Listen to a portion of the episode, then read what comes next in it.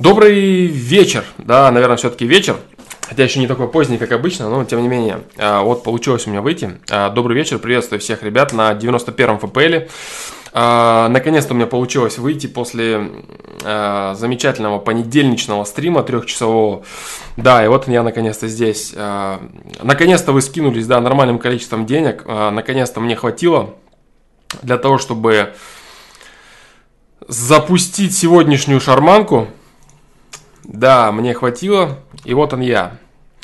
Постараюсь сегодня ответить на вопросы. Приветствую всех, кто пришел. Расул Куатов, Виктор Рязанцев и Дмитрий Иванов. Привет, ребят. Да, сегодня вот такой неожиданно ранний стрим.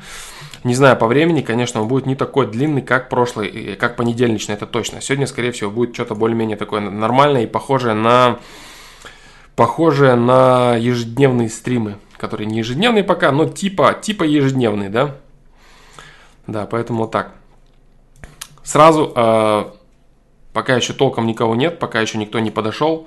Вот, э, Антон Кочетков, приветствую, приветствую, да, ребят, приветствую всех, кто пришел, но пока еще людей очень мало, потому что стрим неожиданный, неожиданно рано, все неожиданно быстро, но я думаю, это лучше, чем ничего, да. Э, я пока успею ответить на ваши вопросы, с сайта имеется в виду, да, сразу переступлю, пока еще вопросов нет с чата, это очень круто. Да, привет, ребят, приветствую, приветствую, приветствую всех. Да, вот сразу приступлю я к ответам на вопросы. Да. На донатели молодцы. Все круто. На донатели молодцы, все круто. Так, э, все, начинаем. Да. Вроде оно, да? Да. Так, так, так, так, так, так, так, так.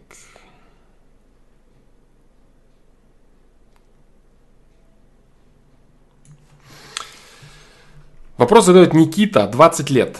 Гордыня и завышенное самомнение не дает мне строить личную жизнь. Например. Привет, Флом. Долгое время не могу завести отношения с противоположным полом из-за своего самолюбия. Даже не пытаясь ни с кем знакомиться. Делаю вид, что, мол, я такой недоступный, самодостаточный, хотя, когда остаюсь наедине, мучает то, что один, что нет отношений и так уже несколько лет. Вот, например, хожу я в зал, и месяца два назад увидел там девушку симпатичную, и я ей вроде понравился. Часто смотрела на меня и напрямую через зеркало взгляды кидала. И тут я вместо того, чтобы познакомиться, включаю свою старую шарманку. Отвожу взгляд, делаю вид, будто она мне вовсе не интересна. И так на протяжении нескольких недель. А когда решил, что в этот раз познакомлюсь, она как раз в этот день перестала ходить в зал. И такое было неоднократно. Та же хрень в универе. Знаю, что нескольким девчонкам я симпатичен, но намеренно избегаю даже взгляда с ними. Делаю вид, что мне похрен на них. И так везде. Зал, универ, транспорт, клубы и так далее. Иногда по вечерам нахлестывают эмоции, я провожу с самим собой беседу на этот счет. Понимаю, что, что это нужно как-то убирать, что за, за своим самолюбием прячу комплексы и страхи. Неплохо. Неплохо.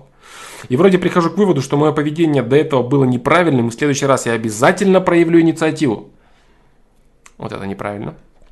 Но наступает следующий такой момент, когда мне девушка нравится, я ей вроде тоже, и все повторяется опять.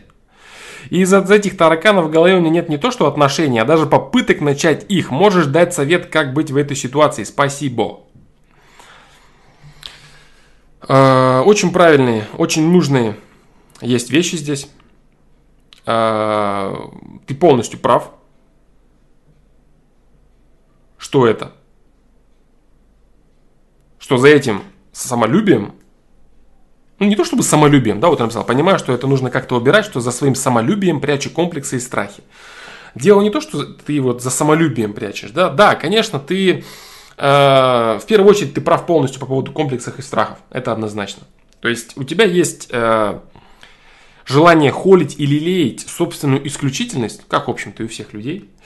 Вот. И даже мысль о том, что ты подойдешь к девушке, даже видя ее желание и заинтересованность э, в тебе, и даже одна мысль о том, что она может тебе отказать, она может э, начать кокетничать, тебе придется прилагать усилия, таким образом тебе придется показывать, что ты не такой уж и крутой, как тебе хочется показывать это на, на публике, и тебе придется становиться настоящим человеком, обычным, таким же, как и все, а для тебя это ого-го, это ниже моего достоинства, я не такой, как все, и все такое. Ну, ты это сам понимаешь, что это все ложь, это самообман, это комплексы, это проблемы и так далее. Это уже очень много, это уже очень круто. Вот. А единственное что, единственное что, ты зря а, когда ты... Вот смотри, вот, вот твой процесс, да? Что у тебя происходит в голове? Сейчас я тебе дам расклад, да? Вот ты сталкиваешься с такой проблемой. То есть у тебя наступает момент, когда девушка нравится тебе, ты нравишься девушке, вроде бы, ну хотя бы, по крайней мере, на, настолько, насколько можно подойти и начать какую-то инициативу, что-то начать делать, да. А вот. И ты сразу вспоминаешь, что все это время до этого у тебя была жесткая проблема, в которой ты тупил, в которой ты закрывался, в которой ты не хотел взаимодействовать, и ты ее недавно решил. И теперь ты точно и сто процентов сделаешь по-другому. И вот это вот зарекание, вот, вот опять, да, то есть я очень часто говорю э, на тему того, что ни в коем случае нельзя э, зарекаться.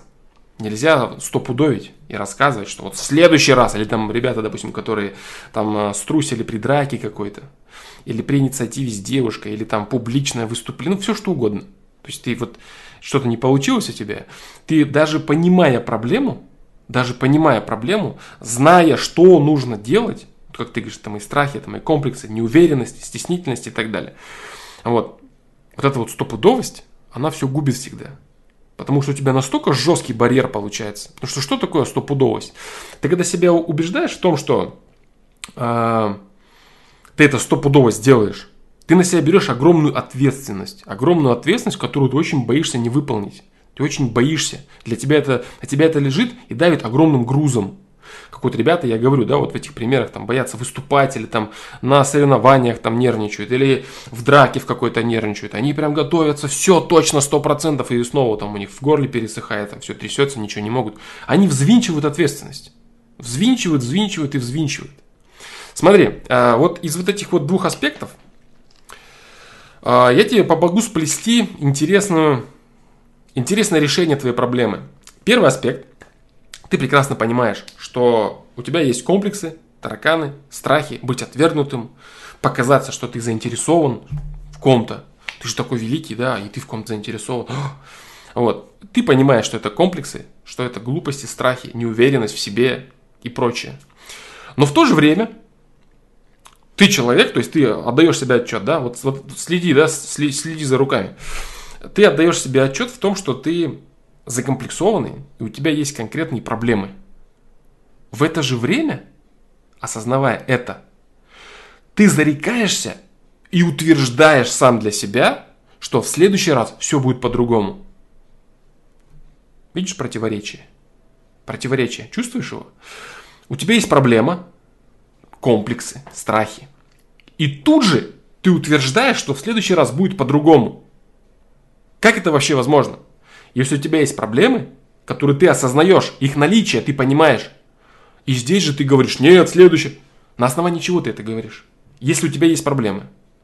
То есть ты говоришь, что в следующий раз все будет по-другому, потому что, потому что что? Где основания для того, чтобы зарекаться? Ты комплексы и проблемы свои решил?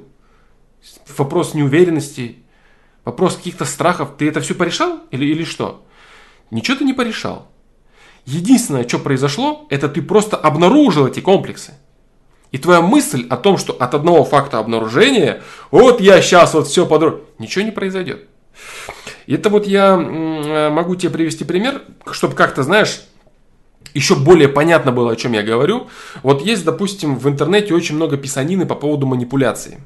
Очень много писанины по поводу манипуляции э, в СМИ, манипуляции всевозможной текстовой информации и так далее. Вот, вот манипулировать можно людьми вот так, а вот, вот так можно манипулировать. Вот это троллинг, вот это ложь, вот здесь человек будет обманут. И человек, который все это прочитал, какая у него мысль первая? Ну все, теперь-то меня никто не обманет. Но это неправильная мысль. Абсолютно неправильная. Потому что понимание факта того, что курить вредно, знание его, знание этого факта, оно не, не доносит до тебя решение этой проблемы. Понимаешь? То есть от того, что все люди в пабликах начитались о манипуляциях, это не предотвращает, э, это не закрывает и не защищает их от манипуляций. Понимаешь, в чем дело? То есть, и как только вот это начитавшийся в пабликах супер знающий чел попадает на какую-то манипуляцию, он сразу выходит там э, топить за какого-нибудь модного оппозиционера или еще за кого-нибудь и думает, что нет, это, это совсем не тот раз, который я читал, это здесь я точно все понимаю. Вот проблема, понимаешь? То есть, после того, как ты увидел проблему, это только половина решения. Это решение, но частичное. Понимаешь? Так вот у тебя то же самое. Ты знаешь, что у тебя тараканы говорят, ты тупишь, ты закрыт, ты, стес... ты стесняешься, ты не умеешь общаться с девушками, не умеешь. И ты боишься, что это всплывет.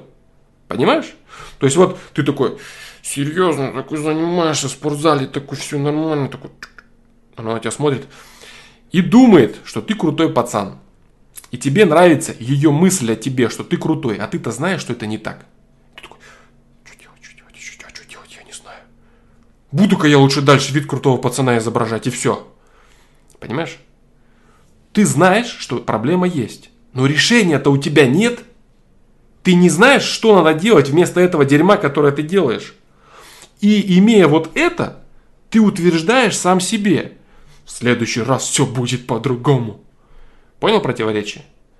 Есть у тебя проблема, которая не решена, и ты зарекаешься, что в следующий раз все будет по-другому. Какого хера оно должно быть по-другому, если у тебя забот полон рот, проблем, да? Ну ты понял. Вот. И поэтому ты дальше будешь тупить.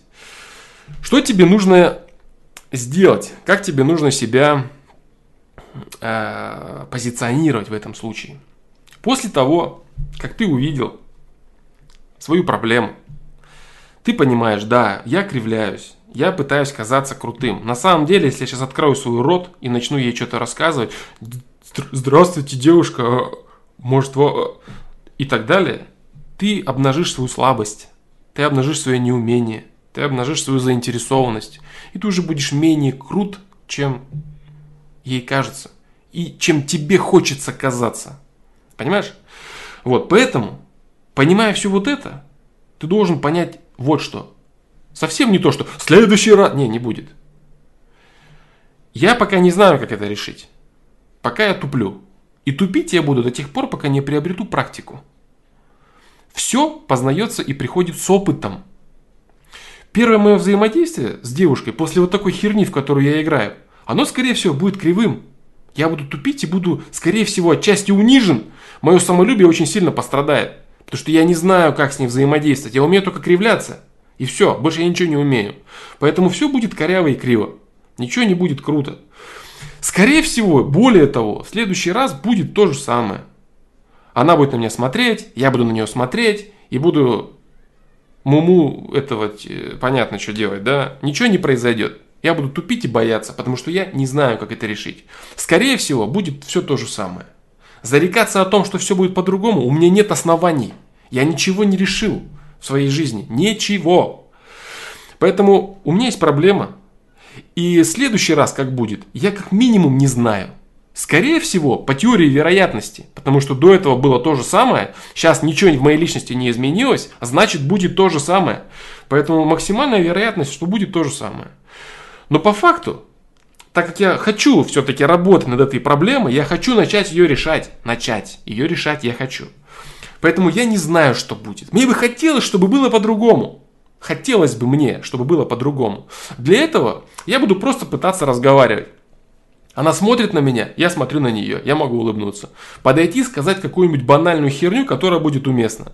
По типу помочь, давно занимаешься, привет, может быть какое-то упражнение подсказать, ну если это зал там или если, ну любая актуальная херня, подходящая под э, разговор ни о чем для того, чтобы завязать диалог. Ты это постараешься сделать, но так как навыков у тебя особо нет, ты можешь этого не смочь сделать. И все получится криво, мерзко и коряво. И самое важное, что ты должен быть готов на это.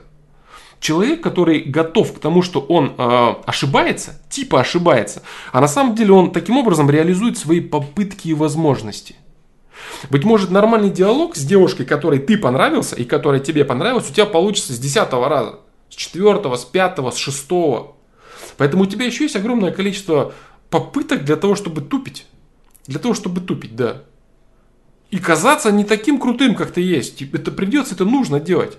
Я вот очень часто говорю об одной вещи, что для того, чтобы начинать расти, нужно своему самолюбию надавать по мордам конкретно. Надо это сделать.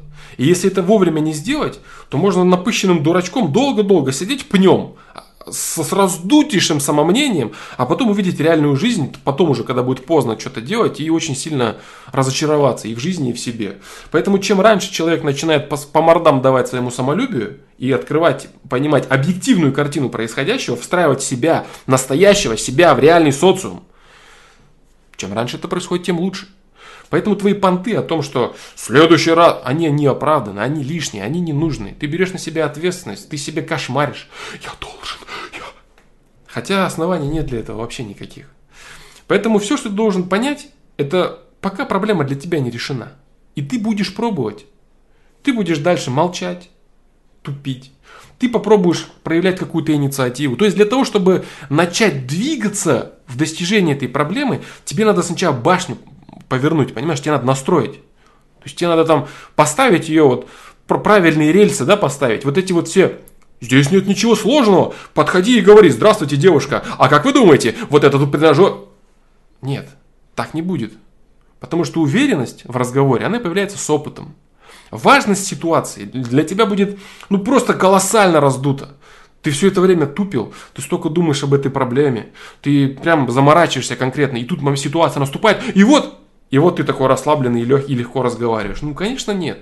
Конечно, нет. И вот эту важность и вот эту проблемность этой ситуации ты не избавляй для себя. Осознавать, да, будет сложно, могу тупить, могу напрягаться, но это важно для меня, я хочу попробовать. То же самое, как драка для людей, которые там много раз трусили и хотят попробовать дать сдачи. Они сидят, пужатся, следующий раз, я потом момент наступает, трясучка, страх, все. Здесь то же самое должно быть, я не знаю, что получится. Я не знаю, попробую. Наверное, будет как всегда, но я хочу по-другому. Попробую, не получится, в следующий раз попробую. Я начал над собой работать. Так и ты, понимаешь? Все. Я обнаружил проблему и начал над ней работать. А вот эта вот дурацкая мысль, ужасно вредоносная, над которой люди вот прям сыпятся пачками, я обнаружил проблему, значит в следующий раз она будет решена. Откуда этот бред? Я обнаружил проблему, значит точно все будет по-другому в следующий... Да не будет. Нет, нет. И вот это вот значит, значит, оно только человека грузит и давит, и да, я не смог, у меня не получилось, да как же я не могу, да как же, и все. И вот эта вот взвинченность, она накручивается, накручивается, накручивается, и человек просто рассыпается, и ничего у него не получается потом со временем. Потому что он сам себя ставит в рамки того, что стопудово должно получиться, и оно не получается. Все, никакой стопудовости. Ты просто стоишь на этапе, на котором ты обнаружил проблему. У тебя еще не было ни одной нормальной, адекватной попытки, чтобы что-то утверждать. Чтобы говорить, что там чего-то там как-то получится у тебя в следующий раз или не получится. Ты этого не знаешь, понимаешь? Не знаешь. Вот, поэтому остановись на мысли. Я обнаружил проблему. Как будет дальше у меня, я не знаю, потому что я ее пока только обнаружил. Решений этих у меня пока нет. Потому что для того, чтобы они появились, мне нужна практика. А для того, чтобы появилась практика, я должен ошибаться. Я должен следующее, что делать? Ошибаться. Как это? Подходить, мычать, бояться подойти. Начинать разговор криво, коряво и мерзко. Подходить к девушке, ошибившись, что я ей был интересен. Она смотрела через зеркало, проводила на меня взгляд, я подумал, что я интересен, я подошел, а оказывается... Понимаешь? Ошибки, ошибки. Теперь наступает вторая стадия у тебя. Не та стадия, где теперь все будет под... Не, эта стадия не наступает. Она у тебя наступит потом, через 20 попыток, в которых ты пробуешь делать. Понимаешь?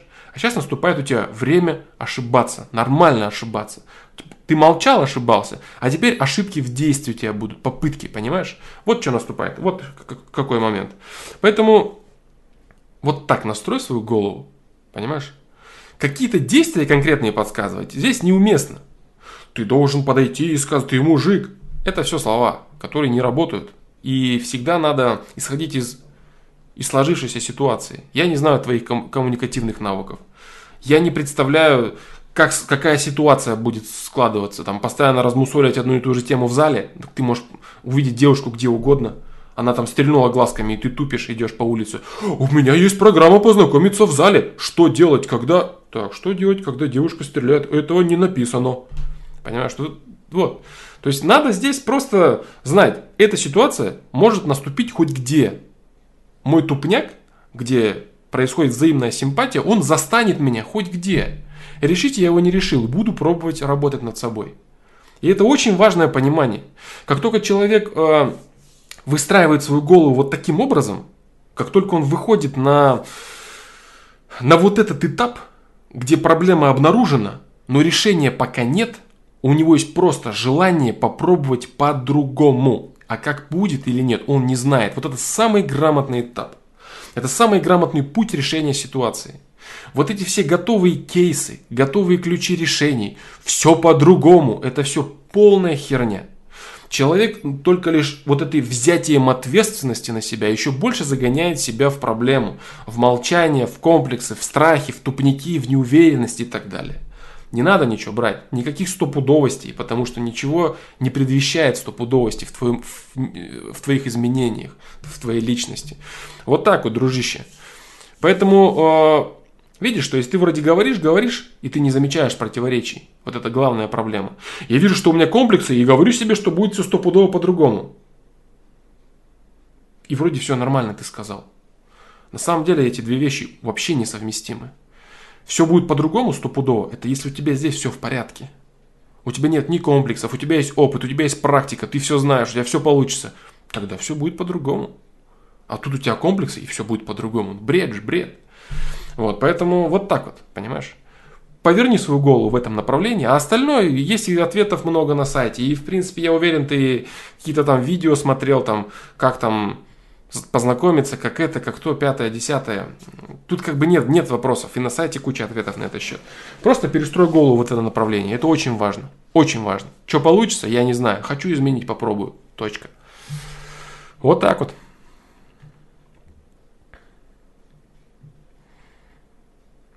Да. Так, сейчас я посмотрю, если там что-нибудь пишут ли. На этот счет, на этот счет. Александр Успанов, крутая вещь, типа ты всего лишь увидел проблему, но не решил ее, вроде очевидно, но полезно, только что чуть понимания капнуло прям. Да-да-да, вот я говорю, вот эта вещь, она очень крутая, очень-очень нужная, очень важная. Человек, который знакомится с какой-то информацией, он сразу считает, что все, вот он ее уже принял, и все как бы на, на пачке так, курить вредно, все, я осознал. Ну, нет, нет, нет, нет, нет. Вот так вот. Вот так вот. Лучше сделанное, чем идеальное. Ну, неплохо, да, неплохо. Да-да-да.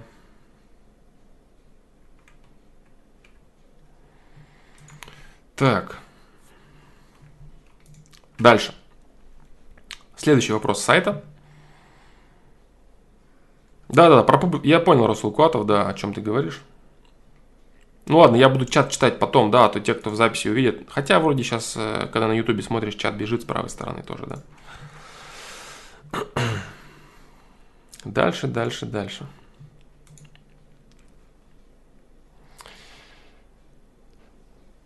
Задает вопрос Путин, 35 лет. Э, хорошо, что хоть однофамилец, да? 35 лет все-таки. Хорошо, что однофамилец. Как использовать ресурс по назначению, когда есть возможность использовать его в корыстных целях? Хм, интересный вопрос. У 35-летнего жителя Российской Федерации. А может быть и нет? А может быть другой какой-то страны? Здравствуй, Александр.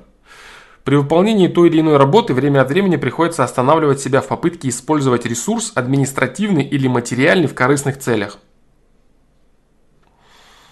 по аналогии сразу проводится линия с управляющим составом страны, предприятий, да и даже простыми рабочими, которые имеют доступ к тем или иным ресурсам и, конечно же, в большинстве случаев имеют место быть использование ресурса или совсем не по назначению, или нерациональное, но почти всегда с пользой для себя. Возник вопрос, как использовать ресурс по назначению, когда есть возможность использовать его в корыстных целях. Все сводится к совести и пониманию, как переключить свой эгоизм в созидательное русло.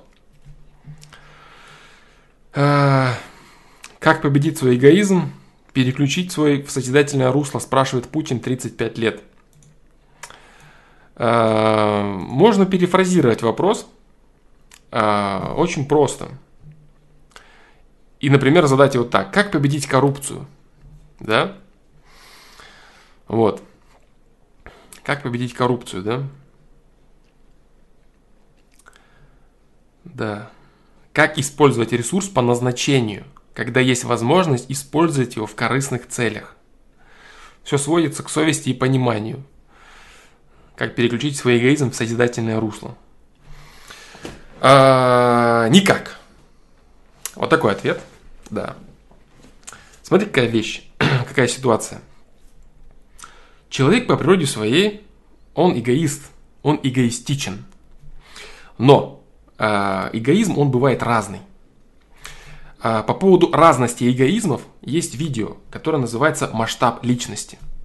И вот, допустим, у одного человека эгоизм – это лично его собственная глотка, где у него враги – это его жена, спиногрызы, дети, он всех ненавидит, всех шакалы, козлы, уроды. Вот. У него эгоизм заключенный в одном человеке – у другого человека, у него эгоизм распространяется на свою семью, например, на своих детей, на жену. Он чувствует, что это одно целое вместе с ним. Он готов у всех отобрать, он готов глотки перегрызть всему остальному миру. Но вот себе, детям и жене вот это надо, вот надо нести, надо, вот надо. У кого-то другого чуть шире работает эгоизм. Он, допустим, понимает, так, вот мы одно общество. Ну, там одна или большая семья какая-то огромная там вот, допустим, у, там, у восточных людей, там у них там может быть супер там, огромные семьи, да, вот, или, допустим, просто человек является патриотом, страна, допустим, он понимает, так вот, не надо сорить. Зачем я буду сорить на улице, здесь будут гулять там мои дети, соседи, там родственники, друзья, братья и так далее. Все это наша земля, это наша страна, она бла-бла-бла, бла-бла-бла и так далее. Он чувствует, что его эгоизм это шире. Это шире. Так вот, когда я говорил о видео про политику, или в, в, в разных видео про политику, когда я говорил о несостоятельности нашей элиты, я имел в виду именно это. Когда человек не чувствует себя э, частью страны, своей страны. Для него нет своей страны. Для него есть своя страна, это там, где его бабки лежат за бугром. Это вся его страна. Вот и все. Поэтому заставить такого человека можно только лишь одним единственным методом, очень простым. Называется он кнут который работает всегда. Человек, который может только бояться и получать наказание за содеянное. Вот все. Вот. А то, о чем ты спрашиваешь, ты спрашиваешь вот о чем. Как самому себя заставить использовать ресурс по назначению? Как самому себя заставить? Это невозможно. Это самообман. И вот эти вот все э, рассказы о том, что эти люди которые работают, как ты говоришь, административный ресурс. А вот, ну я на ты, потому что 35 лет, как бы, да, если что, да, все нормально. Вот, а, Путин, да.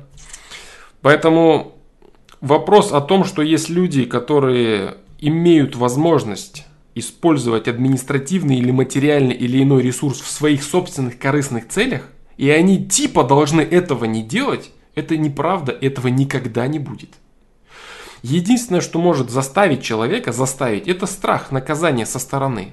Ну и то, как можно видеть в примере с Китаем или с другими странами, где есть жесточайшие наказания за это, наших этих тоже начали садить в последнее время пачками, но толку нету. Люди все равно будут брать. Будут брать до тех пор, пока они не почувствуют единение.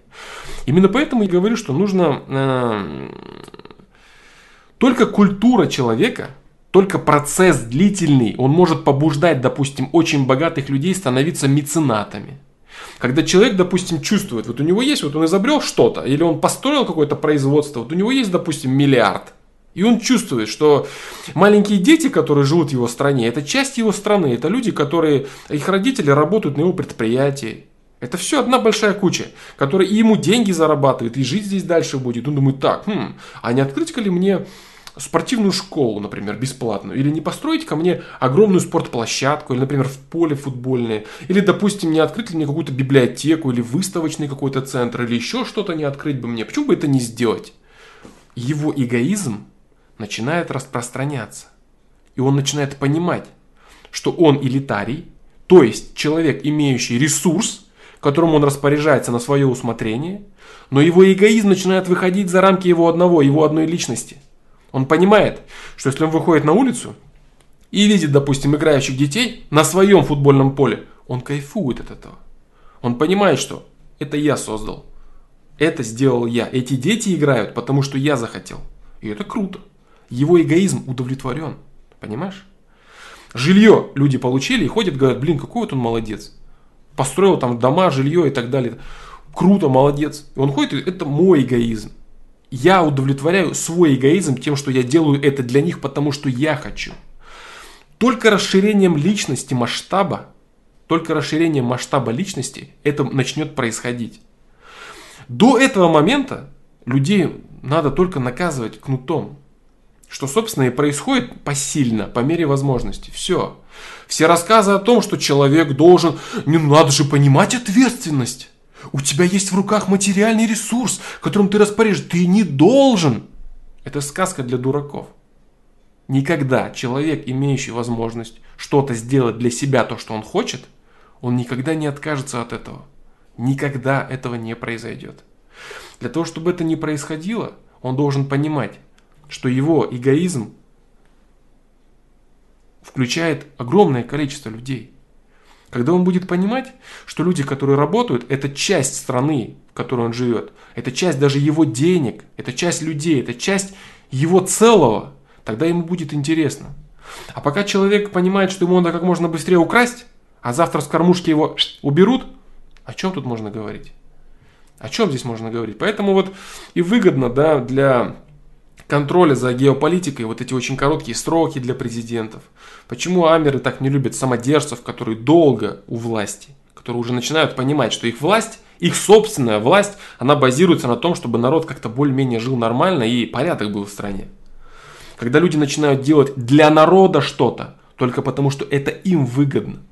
Допустим, там проводить олимпиады, строить всякие мосты, инфраструктуру, увеличивать благополучие людей – Потому что это множит их власть. Множит их власть. Таким образом, они реализуют свой эгоизм. Это то же самое, как любовь. Когда твой эгоизм заключается в том, чтобы сделать другого человека счастливым. Ты делаешь другого человека счастливым, и это твой эгоизм. Наивысшая форма корысти – это любовь, по сути.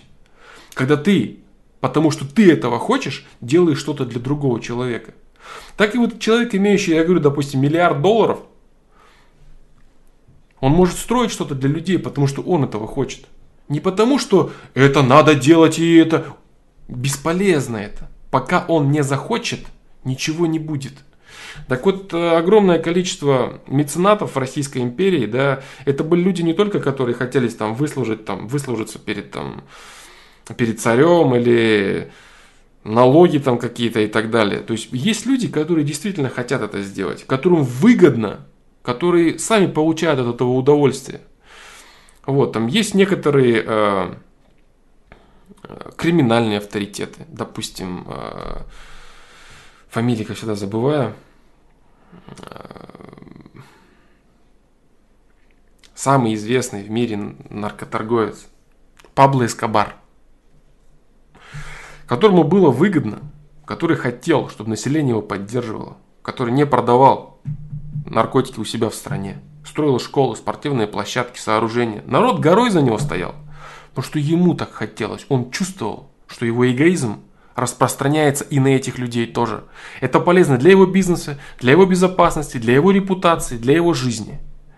А если люди ставятся на какую-то позицию и знают, что в любой день их могут украсть, уволить, то они, конечно, стараются побыстрее наворовать. Вот все. Поэтому внушить человеку необходимость следовать за... Это бесполезно. Внушить человек может только сам себе после того, как у него расширился масштаб личности. После того, как ему стало интересно заботиться о ком-то, кроме самого себя. Все. Только тогда человек начнет что-то делать. До этого все эти рассказы это сказки. Поэтому борьба с коррупцией это такая выгодная херня, она вечная, бесконечная и так далее. С нынешним нравственным уровнем людей это бесконечная шарманка. Вот, поэтому человек, вот допустим, человек работает, а, даже можно не брать управленцев каких-то. А, человек работает, вот э, взять в пример фильм «Дурак», например. Взять фильм «Дурак», да, а, где отец главного героя говорил, как я могу взять на работе трубы, если это чье-то? Как я могу это украсть, если это кому-то принадлежит. Вот он верит в это, понимает, что оно так, и он не может это взять. А почему он не может это взять? Потому что он чувствует себя частью всех этих людей. Он может поставить себя на место того человека. Он может понимать, что это чье-то, это могло бы быть мое. И как бы я себя чувствовал, если бы кто-то это у меня украл. Поэтому я не буду этого делать. Это называется масштаб личности. Когда человек чувствует, он может поставить себя на место любого человека. И не причинять зло. Потому что он не хочет, чтобы кто-то причинял ему зло. Вот о чем я говорю. Только масштаб личности человека на любом уровне, будь то высокие административные должности или какие-то должности низкооплачиваемые, от которых как будто бы мало что зависит и так далее, и так далее. Только люди на местах, люди, имеющие определенный взгляд на мир, широкий взгляд на мир, чувствующие единство с системой их окружающих, с системой, имеется в виду социумом, да, социум. Только так человек может э, творить благо, имея ресурс и направлять его в созидательное русло для всех остальных, не только для себя в своих корыстных целях. В своих... Э, понятно, да, что я сказал? То есть, направляя ресурс на других людей, это тоже будет его корыстная цель.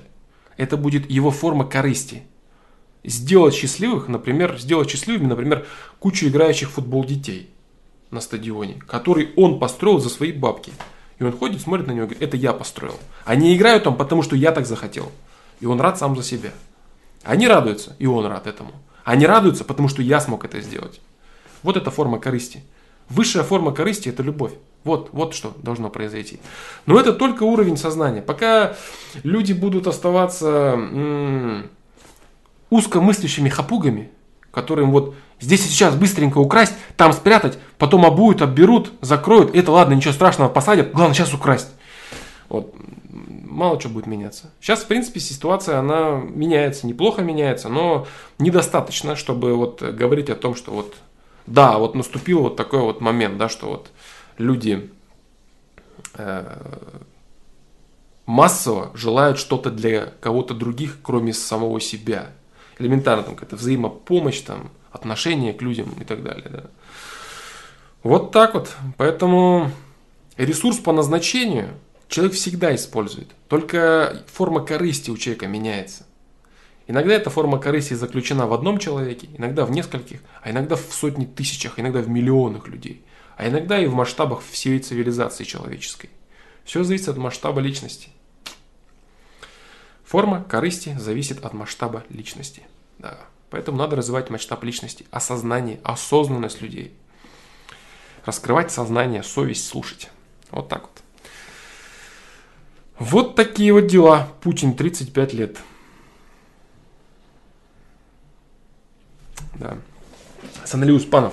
Масштаб личности может быть широким в детском возрасте? Да, может быть.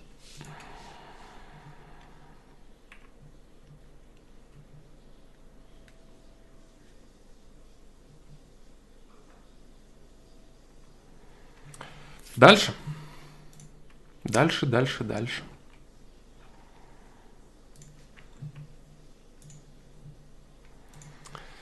Дима 17 лет задает вопрос. Для чего система посылает мне эту ситуацию? Если система посылает мне мудака, который насилует ребенка, чтобы я ему навалял, то посылает ли мне система неадекватных родителей, кричащих на ребенка, безобоснованные на то причины, они, может, выплескивают свою злость или еще что-то, чтобы я что сделал? Вообще куча ошибок конкретная прям.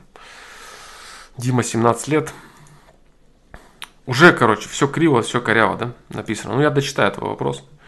Я без понятия, что делать. Если я просто буду убеждать их, или еще что-то, я уверен, что меня не послушают из-за возраста. Или если я начну кричать, то это тоже ничего не исправит.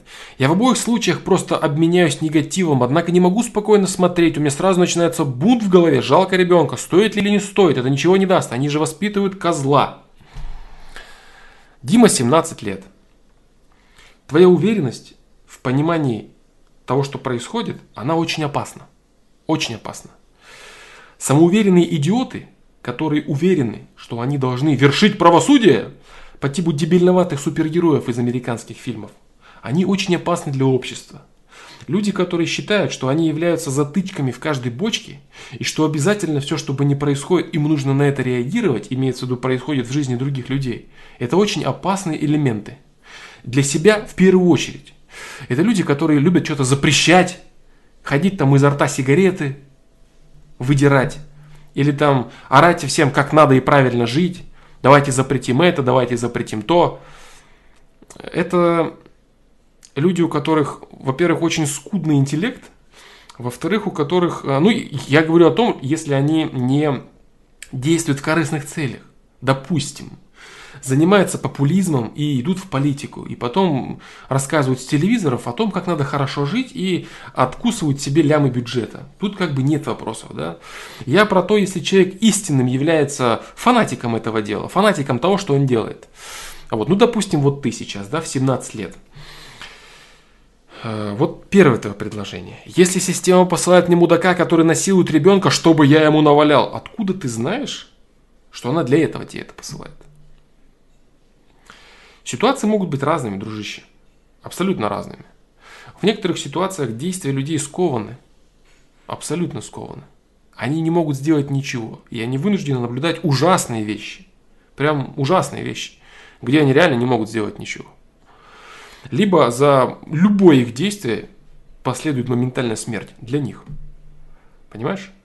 Поэтому твое утверждение о том, что система посылает мудака, который насилует ребенка, значит я...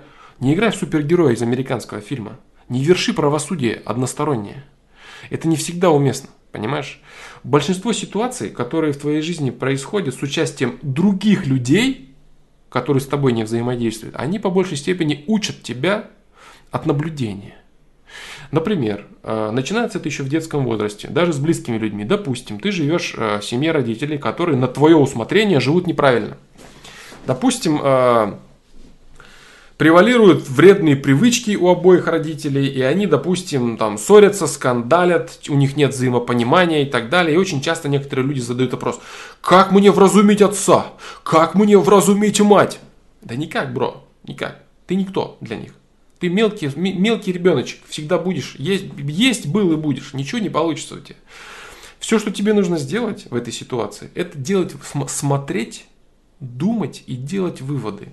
Как мне делать не нужно.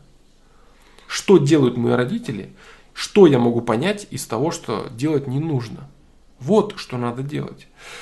Так вот, если ты видишь на улице, если какие-то родители, на твой взгляд, который вообще не является объективным, из того, что ты пишешь, он является очень узким.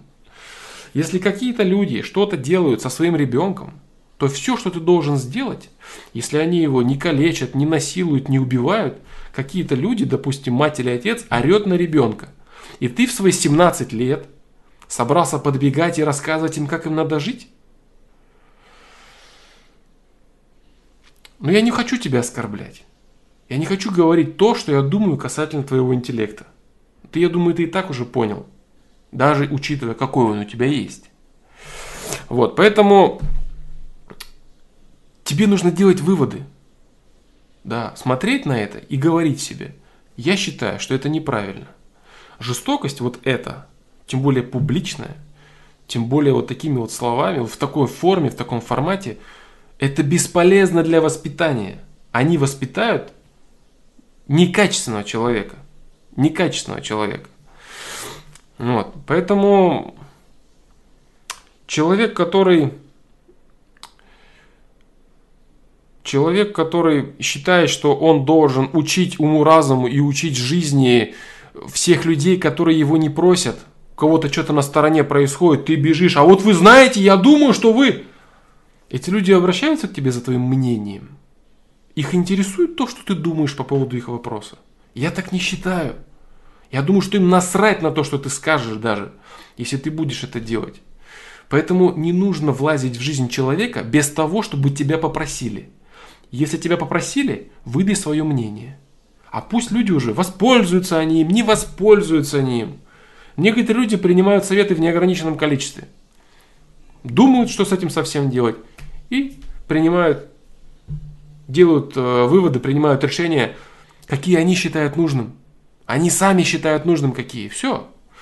Вот, поэтому система тебе посылает кричащих на ребенка без основ, без, без, безобоснованно на то, то есть ты настолько умен, ум, умен, что ты даже знаешь причину, по которой родители на улице кричат на ребенка. Ты не знаешь этих людей, но ты уже знаешь причину. Ты что, слишком много всего знаешь? Поэтому я говорю, для, само, э, для самоуверенных дурачков, которые точно знают, как всем остальным надо жить правильно, не в себе, которые разбираются, а которые точно знают, как вот всем надо жить, и которые всем навязывают этот бред без того, чтобы их просили, у них большая проблема. Большая проблема у этих людей. Вот. Не надо таким человеком быть. Ты вредишь себе и вредишь людям. Не надо раздражать людей. Не надо. Вот. А, ты не знаешь причины, по которым они ругают своего ребенка. Ты ничего не знаешь о жизни других людей. Ты даже в своей жизни ни хера понять не можешь. Ты столько бреда пишешь. И вот обычно вот эти судьи, которые все пытаются судить других людей, они вот и рассуждают типа как ты. Причем в любом возрасте, там 17 или 30, ему 40 лет, 25. Они точно знают, как вот соседу жить или там еще кому-то. Там, как команде футбольной играть, как страной править, как там работать, здесь. Они все знают, кроме того, как бы жить самому, эти люди. Вот проблемка-то, а? Вот так вот. Поэтому, если ты видишь э, то, что ты считаешь неправильным, как взаимодействуют другие люди между собой, создавшие семью для того, чтобы расти самим, не для того, чтобы Дима 17 лет подходил и говорил, что ему нужно делать с их ребенком. Вот. Ты должен смотреть и понимать, я вот так ребенка своего не буду ругать, это неправильно. Я буду делать по-другому. Увидел еще какой-то косяк, я вот это не буду делать, это неправильно. Тот человек ошибается, он заблуждается. Но может быть так, что прожив, допустим, еще 10 лет, ты поймешь, что нет, не в этой ситуации, не в этой конкретной ситуации, а в каких-то других ситуациях. 10 лет назад я заблуждался. Этот человек был прав. Я буду делать то же самое. Понимаешь, что может произойти, бро? Ты можешь пересмотреть свои взгляды. О, ужас! У тебя может измениться понимание с твоих 17 лет до 27, например. И ты уже перестанешь рассказывать себе, что ты точно знаешь, почему родители ругают, ты точно знаешь, почему система посылает тебе мудака, насилующего детей, ты точно... Ты начнешь сомневаться, у тебя мозги появятся, и ты начнешь думать, так, стоп, это, наверное, вот так, может быть и нет, а это, наверное, вот так, может быть и нет, а это может быть так и может быть вот так. А это не только черное и белое, а это и хорошо, и плохо, и вот так, и вот так, и вот, и вот так начнешь с разных сторон смотреть. Начнешь понимать, что люди разные. О, Эврика, когда ты откроешь для себя, что люди разные, и людям нужно разное, не только то, что Диме нужно 17-летнему. Людям нужно разное, потому что они разные. Не все Димы 17-летние. Разные люди, разные. И для их роста и развития, представь себе, им нужны ошибки. Они должны пороть херню для того, чтобы видеть ее – осознавать и учиться. Например, родители, накричавшие на улице на своего ребенка, побившие его, могут прийти домой и подумать, а не сделал ли я херню?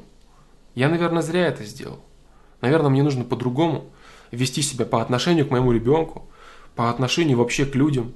Да и вообще в целом я что-то стал грубый, что-то я вот то, пят. Понимаешь? Человек сам учится, без Димы 17-летнего. Не надо этого делать, бро. Вот как-то так. Поэтому, если ты в, в какой-то из моментов решил примерить на себя рясу судьи и подумал вдруг по скудоумию, что каким-то людям срочно нужен твой совет, как жить правильно, то ты эту мысль гони, гони. Если, конечно, ты видишь, что взрослые родители э, кричат на своего ребенка и такие за руку тебя дергают, Дима, а не подскажешь ли ты, что нам делать с ребенком? Как ты думаешь, зря мы на него орем или не зря? Козла мы воспитаем или не козла? Вот тогда у тебя есть шанс ответить. Что ты думаешь по этому поводу? Причем не настойчиво. Просто высказать свое мнение. Потому что делай поправку на то, что оно может быть не очень компетентным. А может быть ты не владеешь всей ситуацией. Может быть у тебя практики и опыта решения таких вопросов не так много. В общем, много чего может быть. Но если твое мнение спросили вот такие родители, одернув тебя за руку, то ты его выскажи. А если нет, посмотри, что происходит, сделай вывод иди дальше. Естественно, если происходит избиение, насилие какое-то, в которое ты хочешь вклиниться, и совесть твоя бунтует, прям реально происходит вред для здоровья и так далее, то можно, допустим, защитить девушку, или слабого там бьют, животных мучают. Пожалуйста, пожалуйста. Но ты должен в таком случае осознавать всю ответственность свою, что ты влазишь в жизнь другого человека со своей правдой, и ты готов должен быть за нее биться. Некоторые люди, когда они пытаются защитить, э, вот много случаев, пытаются защитить девушку, их режут, стреляют, некоторых убивают, но они идут по голосу совести. Правы ли они? Правы. Правы они, что они идут и делают то, что нужно. Но ты знаешь, э, если незнакомые люди силой, силой обижают на улице девушку, это не совсем не то же самое, если родители воспитывают ребенка не так, как тебе нравится. Чувствуешь разницу, да? Вот, то есть там идет э, причинение вреда абсолютно необоснованное. В большинстве случаев. В большинстве случаев. Конечно, нужно обязательно, даже вклинившись в какую-то разборку на улице, нужно понять, что происходит. Может, какой-то муж свою пьяную гулящую жену за волосы тащит. Всякое может быть. Или он ее поймал на члене на каком-то, из машины вытащил и тащит домой, например. А ты думаешь, что он пристал какой-то доброй девочке. Поэтому нужно, нужно разбираться в ситуациях. Очень внимательно, очень аккуратно. Влезать в жизнь других людей без того, чтобы тебя попросили, нужно очень аккуратно. Вот иногда, да, человек это делает, берет на себя ответственность и погружается с головой, как бы готов вступиться за, свою, за свои внутренние позывы, за свою совесть и так далее. Это хорошее дело, хорошее, правильно, нужное. Вот. Но если ты начнешь чувствовать себя затычкой в каждой бочке, ходить, э, брызгать на сигаретки, ну ты понял, да, как бы отсылка к чему, вот тогда ты считаешь, что ты чуть не туда пошел. Не туда. И самое главное, вот эти свои дебильные, это вот поэтому, а вот это так, а причин точно нет, а они точно не правы. Ты судить вот обо всем по времени пока, да, по времени. Поживи немного. И я когда говорю поживи немного, это не значит, что надо там лет прожить много. Года это замечательно, но в возрасте самое важное это количество ситуаций прожитых. Количество прожитых и понятых ситуаций. Человек может быть 70-летним, ни хера не понимающим, а может быть 20-летним, который уже очень много понял. Количество ситуаций и возможность их адекватно переваривать, анализировать и выдавать решение этих ситуаций. Оно разное может быть. Так вот, стремись к тому, чтобы ты эти ситуации копил, наблюдал, решал, смотрел, а не тупо лез в жизнь других людей, где ты нахер не нужен в свои 17 лет со своим мнением о воспитании их детей в их семье. Вот так вот.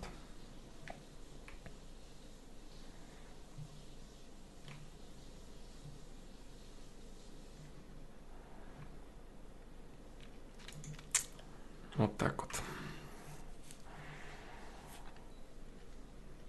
Для чего жестко я отвечаю, ты знаешь, да? Потому что вот эти вот мягкие экивоки, обтекаемые, они нахер не нужны. Надо иногда сказать, как есть, да? Ты же знаешь, да, что я не хочу тебя обидеть лично, там, может быть, ты очень раним и все такое. Самолюбие. Надо свою в задницу она заталкивать и пытаться понять, что происходит. Глядишь, потом самолюбие тебе спасибо скажет за это. Вот так вот.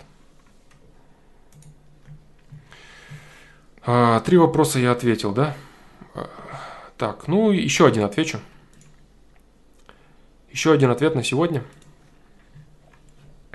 Еще один ответ. Еще один ответ э, и потом чат. Да.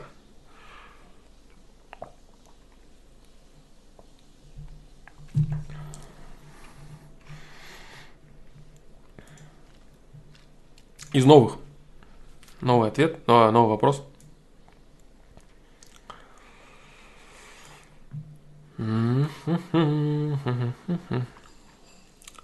Неплохой вопрос.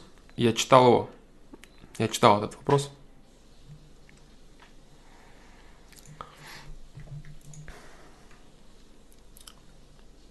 Задает вопрос Аврора, 28 лет. Мой муж очень сильно не поспевает за мной в развитии. Вопрос называется.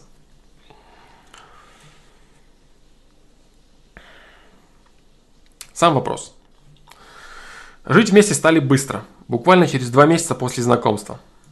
Когда сходились и решили пожениться, решили, что мы команда, будем друг за друга и все такое. Вместе пьянствовали, употребляли и курили дрянь. Быстро бросили вещества и только лишь бухали и курили сигареты. Когда была свадьба, я уже была месяц беременна. Курить тут же бросила, и он вместе со мной через месяц. Молодцы. Но выпивать вот он не перестал. Я за время беременности следующий год достигла большого уровня осознанности. Много времени провела в трезвом. Полностью ушло желание выпить и больше я не курю. Мне нравится трезвость и ясность ума. Самообман зависимости я перешагнула. Разгадала это. Все-таки у меня были проблемы с наркотиками и алкоголем. Возвращаться к этим глупым пагубным привычкам я не собираюсь. Мир для меня и так очень красив, интересен и хорош без алкоголя. В компании пьющих не чувствую дискомфорта. Так вот, мой муж не пришел вместе со мной к такому осознанию. Все-таки мне было проще, ведь я вынашивала ребенка. Он нет и поэтому выпивать не прекращал.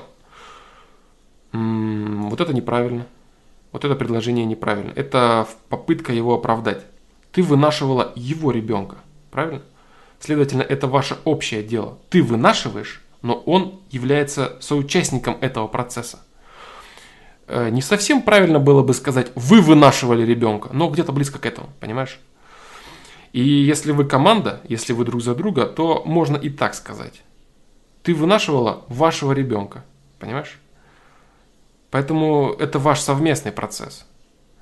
Да, совместный процесс, где вы друг друга поддерживаете. Поэтому вот это предложение, оно не совсем правильное. Оно, оно уже таит в себе желание оправдать его косяк. Он нет, и поэтому, понимаешь? Типа вот он не вынашивал же, поэтому, ну вот как-то, ну вот... Нет, если ты бросила, вы полностью все прекратили, завязали, он мог бросить его это и с тобой. Вы же команда, типа. Так вот, типа или не типа?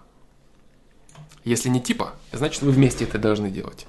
А если типа, тогда ищи ему оправдание, как ты это делаешь в этом предложении. Дальше. Он очень любит выпить. Для него есть то самое ощущение чего-то особенного. Это когда ты на крючке зависимостей. Ну да, да, да, да, да. Да, человеку, который вот э, спрыгнул с зависимости, очень-очень легко видеть э, со стороны всех вот этих людей, болтающихся на бухле, на куре, как они себя обманывают, как они, какую ценность они этому процессу придают. Это, конечно, очень просто анализировать со стороны, когда ты уже все это сам схавал, переживал, выплюнул. Ты это видишь все прям открытыми глазами, на тебе все так понятно. И единственное, что тебе непонятно, это, ну как же он этого не понимает? Ну, это вопрос, а, вопрос всех людей, которые перешагнули через зависимость, к людям, которые на зависимостях которые думают, что они не на зависимостях. Я это могу бросить, мне это просто нравится. Ну, вот это вот шарманка, одно и то же херню все рассказывают. Для него есть то самое ощущение чего-то особенного. Это когда ты на крючке зависимости. Думаешь, что что-то будет, когда выпью стопарик. Да-да-да. Он работает в ресторанном бизнесе. Там все курят и пьют. Это обычное дело. Почти каждые выходные он пьет пиво. Если футбол, пиво обязательно. Бывает выпить 150 на работе. А после возлияния достаточного может начать опохмеляться прямо с утра или обеда тем, что осталось даже крепким. Раньше как-то меня, меня спрашивал, не против ли я, что он возьмет пиво. А в последнее время просто ставит перед фактом. На вопрос «почему так?» отвечает «я сам принимаю решение». На застольях с родственниками его цель – нажраться в тлен. Причем он уже вкал, но все равно продолжает стремиться усилить свое опьянение. Обычно это заканчивается объятиями с фаянсовым другом. Как и любой человек в состоянии измененного сознания, замыкается, не понимает меня, гнет свою линию и рассуждает крайне бредово. У него, в принципе, странное видение вещей. Но это другая история. Дело в том еще, что у него комп- комплекция небольшая. Не крупный, худой, с быстрым метаболизмом. Таких людей торкает от крышечки и уносит в космос 200 грамм водки. Но ведь магия самообмана заключается в том, чтобы пить еще, опрокидывать и до себя догоняться. А их организм такого не вывозит. А раньше с ним можно было договориться, но он действительно, э, он действительно как-то раз пил по чуть-чуть в гостях, пропускал. Но теперь же он не пропускает ничего. Крепко мешает шампанским, жадностью все это бухает. На мои просьбы грубый и ласковый зай, пожалуйста, не реагирует, только усмехается. Все время шутит шутку про «ты мне лучше пиво купи» или «не, этого мне не надо». А вот если бы пиво, или видеть, что я расстроен или и негодую, ну что, нальешь мне рюмочку? И новая шуточка у него делает вид, что он блюет в угол. Это меня так поразило, он никогда меня не высмеивал, а теперь мое мнение ему не важно. Но у команды так не бывает. Я хочу становиться лучше, чем я есть, развиваться хочу. У меня чудесный ребенок, такой подарок. Я живу для него и хочу вырастить хорошего, счастливого человека. Хочу рассказать ему все, что знаю. Мой муж очень сильно за мной не поспевает. А самое главное, он не хочет, и ему это не надо. Да, мы очень разные. Но ссоры происходят потому, что когда я вижу, что мой любимый опять превратился в жадного бухарика, я терпеть его не могу. Бесит он меня до белого коленя. Охота скрутить его узлом и выбить из него всю эту чушь. Я ударял его даже несколько раз, нервы не выдерживали. Он говорит, что прекратит пить. Но сам мне недавно сказал, что не видит смысла не пить. Мол, да, да вредно для здоровья и только-то. То есть, по его мнению, этого недостаточно. Я говорю, а как же я? Ведь я хочу, чтобы ты был здоров и жил долго. Говорит, бросит, потому что не хочет, чтобы дочь видела его пьяным. Ну, уже хорошо. Но я в это не верю. Правильно делаешь. Здесь надо глубже поддеть, чтобы вытащить. Правильно понимаешь. Еще хочется добавить, что раздражает он меня тем, что не умеет смотреть вперед, мыслить наперед. Также глупо мыслить бывает, выдумывает что-то что дурацкое, когда решение задачи плавает на поверхности. Я боюсь доверить ему что-то очень серьезное, например, кредит, или покупку машины, или квартиры. В общем, я стала вулканом, в котором начала разгореваться магма, разогреваться. И в один момент рванет это все, появились мысли о разводе. А теперь о том, что я всегда пишу, э, всегда ищу в людях хорошее. Он хороший отец, с рождения с ребенком помогает, купает, переодевает, кормит, материальные и другие блага все несет домой. Работу не избегает, очень исполнительный. Ко мне тоже добр, меня любит. Я бываю в гневе страшна. Если выбесить по-черному, он меня такой принимает. Человек он добрый, отзывчивый, справедливый, совестный. Полюбил я его за эти качества и всегда вспоминаю про них, когда находит тень на отношения. Ведь все-таки женщина делает из мужчины достойного мужчину, когда все действительно качественно. То есть направляет его, поддерживает. Мне бы не хотелось рубить с плеча, заорать. Да он говно, алкаш, и все. Я думаю, что мы еще очень в начале э, пути. Да, очень в начале пути, и надо даже подождать, чтобы он созрел. Мне он представляется сейчас как маленький незрелый редис. Я же как тяжелый красный помидор. Не следует судить людей по себе вообще. У нас мозг по-разному работает. Так вот, суть вопроса. Следует ли ждать прогресса от человека, если он даже книг не читает, не развивается никак? И придает ли он, придет ли он к моему уровню развития? К моему уровню, да. Нужно ли мне ждать, дать ему время или уходить побыстрее от него? Убежать-то каждый умеет, а вот взрастить другого нет. Ведь это трудно. А надо ли взращивать партнера? Думаю, да. Вы же дополняете друг друга. В общем, мне кажется, свалить в ближайшем времени это удел бездушного слабака. Семья это дело очень трудное. Его надо культивировать, окучивать и поливать, чтобы был богатый и хороший урожай. Вот такие дела. Текста много для ясности. Очень интересно твое мнение.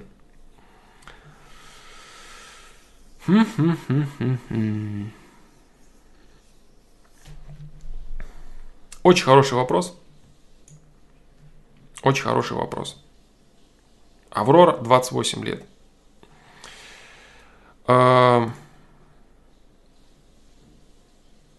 Очень трезвый, очень э, объемный и разносторонний взгляд на свои отношения. Ты видишь ситуацию абсолютно верно. Абсолютно верно. И намерения твои просто великолепные. То есть реально челу повезло. Реально челу повезло с женой. Но ты знаешь, я думаю, что и тебе повезло тоже. То есть, если человек э, добрый, добродушный, любит тебя, выполняет всю работу и так далее, я думаю, что у него просто есть проблема. Вот с выпивкой. Э, твои намерения и твоя мысль о том, что свалить может любой, и это, э, это не то, что нужно делать, тоже абсолютно верны. То есть, прям вот конкретно ты видишь ситуацию, как надо. Как надо ты видишь ситуацию, и ты знаешь... Было бы очень круто, если бы ты с ним поговорила искренне. Быть может, даже если бы ты показал ему вот этот вот э, мой ответ. Прям вот реально вдвоем бы вы посмотрели, сели. Если он начнет тебе говорить о том, что как ты вынесла ссор из избы там, и все такое, типа там на публичное рассмотрение. Какое публичное рассмотрение? Публичное рассмотрение и выносить ссор из избы, это вон олени ходят на пусть говорят. А здесь какая-то некая Аврора, которая Аврора ли, 28 ли ей лет на самом деле или сколько. Никто ничего не знает, никто ничего не понимает. Да и ресурс этот андеграундный по сути. Вот, поэтому это просто мнение со стороны. И причем у тебя есть железный аргумент. Прям вот бетонный, бетонный аргумент, который звучит вот так. Ты меня не слышишь, бро. Все, что я тут описала, я это говорила много раз. Ты меня не слышишь. Это первый аргумент. И второй аргумент, который еще более увесистый, еще более ценный, еще более важный, это я хочу все-таки сохранить наши отношения. У меня есть протест против того дерьма, которое ты делаешь. Мне это не нравится. И это реально вредно. Это вредно для тебя, для меня, для нашей дочки, для нашей семьи, да в целом для, для всего, для общества, для социума. Самое главное, это тебе вредно, то бишь мужу твоему. Вот, поэтому самое важное это то, что ты хочешь решать этот вопрос. Ты не поступаешь, как поступает большинство сейчас женщин. Что-то не понравилось, манатки. В узелок и чухнуло, пятки сверкают. Да, муж, да, хер с ним. Вот, самое важное, ты пытаешься решить проблему, и ты абсолютно права. Семья – это работа, это пахота, это преодоление проблем. И хвала тем женщинам, которые это понимают и которые стремятся к этому. Так вот, твоему мужу повезло. У него есть такая женщина, которая хочет решать вопрос, которая развивается и хочет, чтобы он развивался вместе с ней. Э, здесь, конечно, понимаешь, в чем проблема? Э, проблема здесь в мужском самолюбии. Это самая страшная проблема, которой, которую мужик э, не в состоянии перешагнуть. Но не в состоянии все. Вот даже сейчас, сидя вот, знаешь, покажи. Ты сначала, наверное, одна его посмотришь этот ответ, а потом вместе сядьте и пусть он слушает то, что я буду говорить. Будет полезно ему. Его будет это раздражать конкретно, но это будет полезно. Для вашей семьи, реально. Проблема мужика вот в чем. Любого. В том, что даже осознавая всю пагубность того, что он творит – для мужчины очень сложно признать, что он не прав. Очень сложно. Особенно перед своей женщиной. То есть сейчас ему что нужно сделать? Ему придется сказать вот что. Да, то, что я делаю, это неправильно. Мои вот эти подъебки в твою сторону, когда ты начинаешь мне что-то просить, там отворачиваться, блевать и так далее, это просто защитный механизм. Защитный механизм, чтобы не показывать свою слабость. Слабость в каком плане? Если он скажет, да, дорогая, я делаю неправильно. Хорошо, дорогая, сделаем так, как ты говоришь. Видишь? Видишь, как это все звучит? Это все звучит, как будто бы он дурак, а ты умная. Но на самом деле, в данном случае так и есть. Просто признать это, это тяжко. Тяжко конкретно. Вот. Э, существуют очень грамотные способы манипуляции мужчиной. Манипуляции во благо, которые называются. Когда женщина не тупо говорит ему, ты дурак, который делает неправильно, делай вот это. Мужчина такое хочет нахер послать. Он хочет сказать, ты знаешь что? Я сам знаю, что мне надо. А даже если не знаю, то я лучше сделаю по-своему, чем по-твоему. Понимаешь? Из принципа, ну вот так вот. Такая вот херня. Особенно те, кто бухают. Вот так. Они живут, во-первых, в своем самообмане. Они думают, что это кайф, что это надо, что это весело, это интересно. И плюс твоя еще вот эта ну, ну, нудятина. Ты брось, ты должен, ты не должен. Но иди со своим должен, не должен. Я сам знаю, как я хочу жить. И команда раскалывается. Прям раскалывается и все. Понимаешь? Вот. И каждый уже начинает жить в своем мирке. Начинает жить в своем мирке. Женщина уже думает, ну как бы мне вот это вот дерьмо из него исправить? У нее уже свои мысли. С ним она ими не делится. И у него, ой, опять она меня вот эту вот херню сейчас будет пилить и рассказывать мне, Бэ! понимаешь? что он тебе, в общем-то, и показывает. Вы отдалились друг от друга. Почему? Потому что ты выросла. Да, это факт. Это неприятный факт для него, но это реальность. Ты повзрослела. Понимаешь? Когда вы были вместе, вы гуляли, отдыхали, бухали, курили, радовались жизни. Вы были вместе, у вас все было хорошо. Один порог ценностей. Потом ты чуть-чуть ушла вверх. Он остался отчасти там же. Что ему делать? Ему признать, что он дурак? Что он ничего не понимает? Что его ценности это кусок дерьма, и он не прав вообще? Больно это мужчине, понимаешь? Больно. Очень, малень, очень маленькое количество людей, вот как говорится же, знаешь, э, только сильные люди умеют прощать. Слабаки всегда помнят обиды. Здесь то же самое. Человек очень сильный только может признать публично, что он ошибся. Он может сказать, я не прав. Я попробую сделать вот так. Но не потому, что теперь, теперь женщина скажет, ага, вот теперь-то я тебя буду мозги тебе компасировать постоянно и тыкать тебя носом в говно. Так будет делать только конченая женщина. Из того, что ты написала, что-то не похоже, что ты так хочешь делать. Не похоже. Понимаешь? Это мелочные люди хотят так делать. Вот для, против мелочных людей лучше не признавать свои ошибки. Лучше стоять на своем до конца. Потому что признаешь одну ошибку, тебя носом в жопу натычут, и толку от этого не будет. Вот. То есть люди, которые хотят, чтобы ты признал ошибку для того, чтобы тыкать тебя носом в задницу. Так вот, из того, что ты говоришь, то, что ты говоришь, мы команда, ты пытаешься его оправдывать даже. Ты реально хочешь быть командой. Есть женщины, которые хотят дружить с мужчинами. Они хотят быть вместе, они хотят быть единым целым. Они не хотят вот тыкать носом и ага говорить где-то в сторонке, типа там главенство какое-то. Им это нахер не надо. Они признают прекрасно главенство своего мужчины. И самое главное, то, чего вот такие мужчины, как вот твой, э, бухающий и кайфующий от этого, они не понимают одной вещи. Женщина хочет, чтобы мужчина был главнее, чтобы он был умнее и сильнее. Она хочет этого всеми силами, но она не может ощущать главенство мужчины, который по факту вот, вот такой, отставший в развитии, мягко скажем. Так вот, женщина, которая хочет сделать, ты правильно говоришь, да, вот ты, ты, ты, ты, ты говоришь все правильно. Женщина должна делать из своего мужчину достойного мужчину. Так вот, задача женщины, как это не удивительно, взгромоздить выше себя того мужчину, которого она хочет видеть. То есть сделать мужчину достойнее, чем он есть, сильнее, грамотнее, и она будет счастлива зависеть от него. Она будет рада, она хочет этого. Но она говорит, я хочу быть зависима, я хочу, чтобы ты был главнее, чтобы ты был умнее. Но если ты мудак, как я могу это сделать? Если ты вот тут, вот тут, вот тут, ну ты всегда мудак. Как я могу быть от тебя зависима? Хочу, но ты не даешь мне возможности. Понимаешь? Так у тебя в твоей ситуации. То же самое. Ты хочешь команды, хочешь взаимодействия, но вместо этого, знаешь, ты начинаешь его раздражать только. Ты начинаешь тупо бить по его самолюбию своим умничанием. Ты не пей, потому что это плохо, это вредит здоровью. Ну, кому ты рассказываешь? Кто не знает, что бухло вредит здоровью? Тем более, у него есть 10 тысяч аргументов.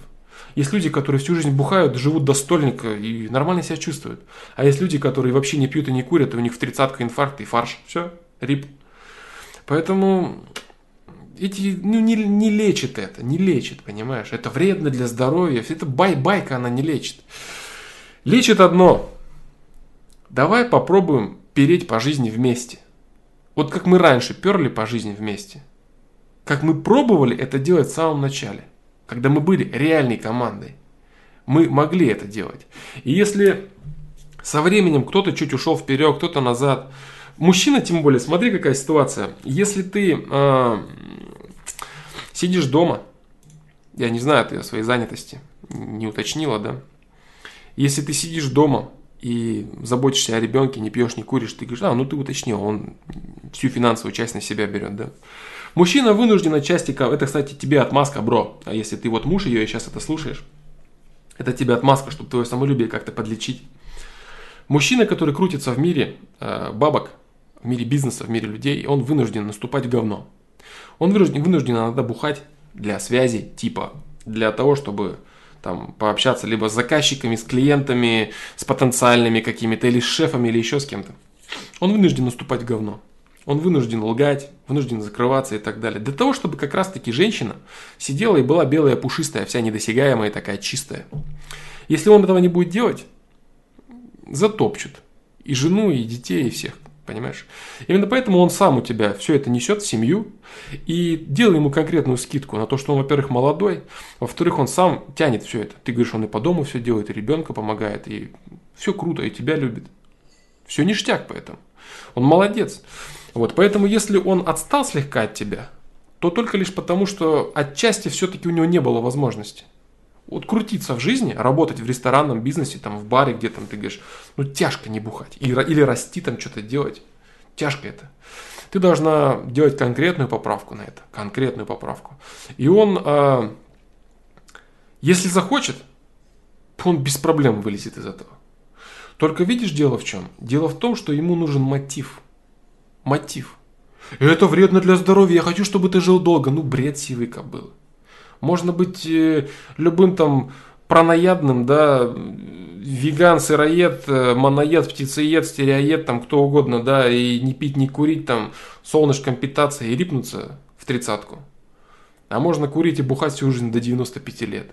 Это все, знаешь, вообще здоровье человека это немного шире.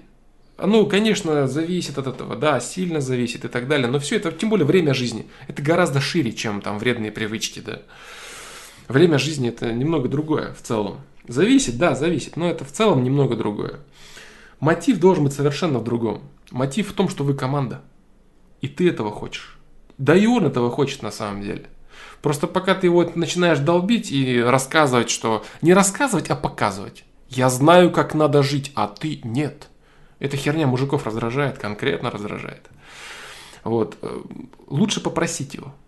Попросить, знаешь. А, и прекрасно понимаешь, что ты просил уже много раз, и так ты просила не о том. Ты просила, не пей, пожалуйста. Ты не просил его искренне, а о том, что ты хочешь пронести ваши отношения всю жизнь. На всю жизнь. Ты хочешь быть командой по-прежнему. Вот как вы были, как вы веселились, как вы кайфовали. Ты хочешь быть командой, просто на другом уровне. Не надо думать, что кайф и удовольствие от жизни заканчиваются после того, как вы вместе, начи... вместе перестаете накуриваться, бухать, курить и ходить по клубам. Нет. Наступает новый уровень кайфа. Совместные, если они. Понимаешь? То есть каждому уровню, каждому уровню развития личности, каждому уровню сознания э, предшествуют э, более низкие, более низкие стадии каких-то действий, в которых, э, от которых ты получаешь удовлетворение, удовлетворение, удовольствие. Вот. Э, поэтому, если ты хочешь, э, чтобы твой мужчина от тебя не отставал, тебе не нужно долбать его фактом того, что он отстает. Ты отстаешь, не отставай. Уйди нахер. И все, что ты добиваешь. Ты это уже добиваешься, да. Вот это его блевание в сторону, это вот оно и есть уже. Иди нахер, я сам знаю, что я работаю, я все делаю. Что тебе надо от меня? Вот и все. И начнется вот старая шарманка, которая у, у всех людей практически в семейной жизни и происходит. Я деньги несу, что тебе еще надо? Точка. Понимаешь? А женщине надо команду, дружбу, совместные отношения. Вот что ей надо. И ты знаешь, если твоей женщине это надо, я надеюсь, ты все-таки меня услышишь, бро. Если твоей женщине это надо, это очень круто. Очень круто. Огромное количество женщин живут своей жизнью, и в хер им не нужен был их мужчина. Трахает время от времени, бабки носит, все, занимаюсь своими делами. А чё, наш твой, все, и свободен. Ты дождешься такого момента. Она еще по побарахтается с тобой лет пять, а потом поймет, что это бесполезно. У меня есть своя жизнь, а у него есть своя жизнь. Вот и все. Поэтому ты дождешься этого. И ты, кстати, Аврора, тоже дождешься этого, когда он от тебя полностью закроется от твоих разговоров, что ты там куда-то ушла, а он остался внизу. Вот тоже так знаешь, так-то партнеры по команде не делают, долбать этим. Я надеюсь, ты не долбала, да? Если нет, молодец. Если долбала, ну значит ты не права.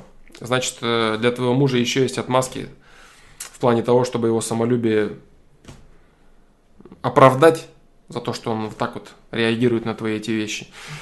Скажи искренне, Скажи ему правду, что ты пока еще очень сильно хочешь быть вместе. И вам реально есть что делать. Вам реально есть чем заниматься. И кайфовать и с ребенком, и вдвоем. И молодость можно... Можно молодыми оставаться очень долго. Молоды, молодыми душой. Молодыми душой, которые вот и дурачатся вместе. И гуляют, отдыхают, и кайфуют. Вопрос в том, чтобы было общее, от чего вы кайфуете. Общее. Вот, поэтому я вот тебе скажу, да, ты права полностью в том, что когда человек вносит в свою жизнь большое количество алкоголя, ну нет места ни для чего другого. Ну нет места. Какие-то там совместные радости или даже какое-то искусство, творчество, музыка, картины какие-то. Можно даже смотреть, сидеть на перебирать в паблике фотографии интересные. Сказать, ты смотри, вот это, вот это, прикинь, как нарисовано. То есть творчество какое-то. Ничего не надо тому, кто бухает. Залил, и нормально. Ничем не интересуется человек, кроме Бухалова. Поэтому мужу твоему, да, надо бросить бухать. Блин, ну такая банальная херня вот это реально, которая настолько, настолько семьи прям крошит, ломает и, и все превращает их в пустышки, да, в бесконечную войну, возню и какую-то херню. Будете, как раньше, я не знаю, там кайфовать, дурачиться, трахаться, общаться, смеяться, гулять и прочее. 28 лет – начало пути. Прям начало пути. Если ты бухаешь э, вот уже сейчас так яро, если он бухает у тебя уже так яро, через 5, через 10 лет совсем будет все плохо. Просто физически он не, не справится. А мозги уже вытекут полностью у него через почки, через санину вместе с, с пивом и с алкоголем. Ты уже не убедишь его. Все, это уже будет прям фарш и биомусор, короче. Прям реально биомусор. Биомусор, у которого будет постоянно ущемлена самооценка. Я в этой жизни... Вот такая херня тебя ждет. Вот. Поэтому да, биомусор с очень завышенной самооценкой, который недоволен всеми, и тобой, и жизнью, и всеми, всеми, всеми. Вот так вот. Поэтому есть время. Есть время. Для этого ты должна ему объяснить, что ты хочешь быть командой. Ты его любишь, хочешь быть командой. Очень сильно хочешь быть командой. И у тебя есть все шансы только, до тех, только в том случае, если он еще не утратил этого стремления. Если он уже не хочет быть с тобой командой, сложно что-то сделать. Единственное, что он не может не хотеть быть с тобой командой только потому, что ты паришь ему мозги за бухла. Паришь немного неправильно, а активно, агрессивно, возможно, да. Он уже от тебя заграждается. Поэтому откройте этот вопрос. Широко поговорите друг с другом. Ты знаешь, вот я вот люблю тебя, все мне устраивает. Я не мастер рассказывать, как плохо пить неправильно. Я не могу манипулировать во благо. Технично что-то пропихивать. Может, мне мозгов не хватает. Я не знаю, какие слова подобрать правильные. Что тебе сказать еще, как сказать. Я просто люблю тебя и хочу, чтобы ты стал лучше. Быть может, я делаю это неправильно. Поэтому ты от меня закрываешься. Ну, прости меня за это. Вот и все, понимаешь? Если проблема только в этом, если по-прежнему ты его устраиваешь, ты ему нравишься, ему нравится, он любит вашу дочь, он любит тебя, он хочет развивать свою семью, все получится. Вот прям, я уверен и уверен. Вот с твоим вот этим пониманием вещей все получится. А то, что вы кайфовали и гуляли в молодости, бухали, курили, да вообще не вопрос. Если вы переросли все это, хотя бы ты сейчас переросла все это. И смотри, на момент того, когда ты беременела, он все бросал. Очень круто. Красавчик. У него, значит, есть возможности и способы борьбы с, этим, с этими делами. Просто он пока это не прекращает, потому что ты его раздражаешь своим вот этим «я знаю, как правильно». Самолюбие мужика не позволяет согласиться с тем, что он не прав. Вот, поэтому вот я, если ты покажешь ему, я вот просто к нему обращусь и скажу, дружище, тебе повезло с женой. Она у тебя правильно мыслит. И она еще не утратила желание построить с тобой нормальную семью. Если ты не проебешь вспышку, у тебя будет возможность построить нормальную семью полноценную. Вы молодые еще, у тебя еще есть шанс. Поэтому я тебе очень рекомендую сделать это. В противном случае, завангую тебе, через пять лет она от тебя уйдет. Ты ее обвинишь во всех грехах, что она тебя не ценила, не любила, вся херня. Будешь видеться с дочкой как мудак раз в месяц. Будешь работать в своих там каких-то работках, бухать там с кем-то дальше, пить и так далее. Найдешь себе какую-то шалаву, может быть молодую, может быть уставшую какую-то. Будешь трахать ее время от времени. Вот такая у тебя житуха будет. Она будет жить на стороне, быть может, там через какое-то время мужчину найдет. Нахер это надо, реально. Такая перспектива есть. И она тысячи людей так херят свои браки. Просто тупо стоя на своем самолюбии, тупо стоя на своем заблуждении во имя самолюбия, которое я всегда говорю, что надо бить по мордам вовремя. Потом самолюбие тебе спасибо скажет. Когда ты семидесятник, будешь сидеть со своей женой любимой, нянчить внуков, когда у тебя все будет замечательно, и жизнь будет чистая и прожитая как надо – Твой самолюбие тебе скажет, спасибо, бро, ты красавчик, что ты мне по мордам дал в 30 в 28. Спасибо тебе за это. Понимаешь, что будет? Вот так вот, поэтому, да, придется дать тебе по, морду, по морде своему самолюбию. Сделай это, реально, сделай. Сделаешь это, получится семья. Не сделаешь это, она уйдет от тебя со временем. Ты найдешь себе новую какую-то бабенку, будете с ней бухать. Но в полтос, буквально вот реально полтос, 15-10 лет, все, твоя жизнь под откос прям полетит вообще. Полетит. Конкретно полетит. Если тем более она говорит, что ты там вот напиваешься очень быстро, очень от малого, и причем продолжаешь заливать все эти там рассказы, братан, вот это вот все дерьмо, ничего хорошего тебя не ждет. Ничего хорошего. Вот, а жена твоя молодец, что она бьется до такой степени даже, что ты ее не слышишь, она мечтает вернуть брак, и она даже вот э, сюда на сайт пишет, пытается решить вопрос. Поэтому не надо ей претензий. Ты должен вообще спасибо ей сказать, что она пытается что-то решить до сих пор. И она тебя любит. Это очень круто. Поэтому давай, бро, вытаскивайся из этого дерьма. И у тебя есть реальный шанс прожить с нормальной женой, построить семью и быть примером для своей дочки. Вот и все. Примером в каком плане? Примером в том плане, что муж может быть нормальным, заботливым, любящим. И иметь мужа – это хорошо. Просто есть проблема сейчас такая, очень серьезная. Она зародилась в Америке сейчас конкретно. Почему? Потому что у демократов, у них э, основной электорат – это матери-одиночки – им выгодно, чтобы матери становились одиночками, феминизм, вся эта мудня, это все электорат демократов. Это искусственно созданная вся херня, и где выгодно рассказывать про сильных, правильных, умных женщин, которые вот, а, короче, про женщин-одиночек. И они способствуют всеми силами, потому что, допустим, полноценные семьи, где есть мать, отец, э, дети, они голосуют за республиканцев в большинстве своем. А матери-одиночки почти поголовно голосуют за демократов. Поэтому демократы поощряют все это, и это искусственно все создается. Вот. Это большая проблема, сейчас она переплескивается на Россию, да, э, где девочки не хотят выходить замуж. Они хотят быть e-бизнес-леди, обеспечивать себя и трахаться с теми, с кем они хотят, потому что это целесообразно. Зачем им муж, который бухает, парит мозги, мешает детям? Зачем? Они насмотрелись на своих матерей и говорят, нет, спасибо, спасибо, бро, прощай на этом. Я буду работать, трахаться с кем хочу, одна растить ребенка. Другого мне не надо. Нахер мне эта обуза вечно пьяная? Поэтому не порть жизнь своей дочке тоже. Не порть жизнь себе, своей дочке, своей жене. У тебя есть возможность прожить нормальную, качественную, полноценную жизнь, бро. Вот так вот, Аврора 28 лет. Такой вот ответ. Я думаю, что этот ответ может посмотреть пол России, наверное, в этом возрасте. А, а то и не в этом возрасте, а то и во всех возрастах. Но только в том случае, если, если есть желание создавать. А, Дюк Кернас пишет, да, эта пележка со стороны женщины обычно способствует тому, чтобы мужик бухал еще сильнее. Да, абсолютно верно. Поэтому вот эта пележка, да, она раздражает. Мужик хочет быть мужиком, лидером и так далее. Лидером хотя бы в говне в каком-то. Я это делаю, потому что я хочу, да. Но ты же делаешь, разрушаешь свою жизнь. Мне похеру, я так сказал вот эта вот мудня, она повсеместна. Поэтому, чтобы мужчину не провоцировать, надо поговорить с ним совсем о другом. Не о здоровье, не о правильности, а просто о команде. О команде, которая когда-то была, которая когда-то все-таки сплотила ваш союз. И если вам тогда было чем заняться, вместе бухали и гуляли, то вам и сейчас будет чем заняться. Другие ценности могут появиться. Но для этого, естественно, надо бросить бухалова. Появится? Непременно. Вот так. Вот такой вот ответец получился сегодня. Мне понравился. Мне понравился. Вот такие четыре ответа. Да.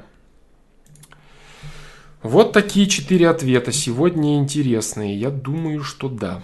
Причем все четыре неплохие получились. Хороший стрим уже. 91 FPL уже удался. Теперь буду читать чат. Да. Немного отвечу, сразу говорю. А, минут несколько еще поотвечаю на вопросы. И все. Да. Так. Флом, когда ты последний раз сознательно деградировал? А, сознательно деградировал. Сознательно деградировал. Когда мы купили с женой колу. Да, и прям мы знали точно, что она вредная, и мы решили ее попить просто потому, что мы забыли этот вкус уже, и мы решили попробовать ее, да. Мы знали, что это там вредно, бла-бла-бла, все плохо, там сахар там некачественный и так далее, но мы специально купили, попробовали там и выкинули остаток. Было вкусно, да. Было вкусно. Когда, а, когда это было? Пам-парам-пам-пам. Балин, не помню. Ну, в этом году. Да. А в остальном мне сложно э, разграничить. Мне сложно разграничить э, осознанную деградацию. Очень сложно, потому что настолько много протекает в голове процессов. Э, если я, допустим, э, ленюсь в чем-то, бывает, очень сложно мне с этим бороться, потому что мозг настолько много выстраивает конструкций, в которых я прав и в которых я делаю правильно, в которых мне это срочно необходимо, и это во благо развитию, да. Очень тяжело дается это. Потому что настолько я со всех сторон много, много, ну, много знаю я, да, вот такой я молодец.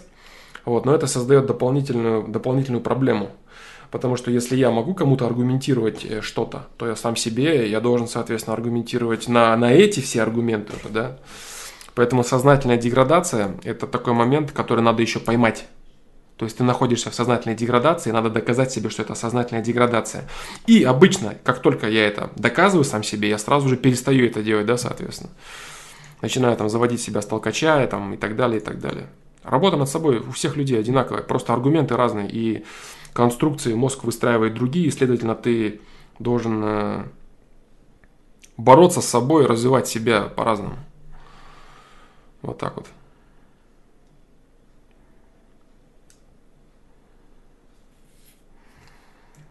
Поэтому сознательно, сознательную деградацию надо еще поймать, да? Поймать. А так-то можно себе рассказывать, что все это нужно, правильно, это вот, о, да, это вот. Я вот сижу, ни хера не делаю, это нужно, да, это правильно, это правильно.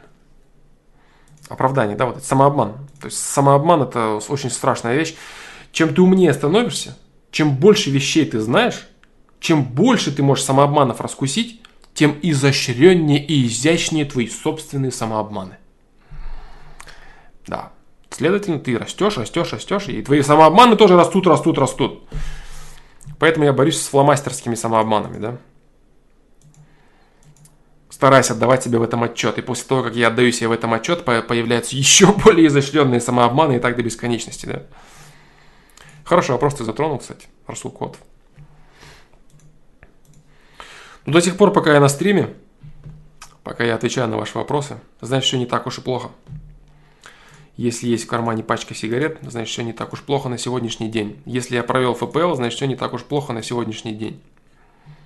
Да.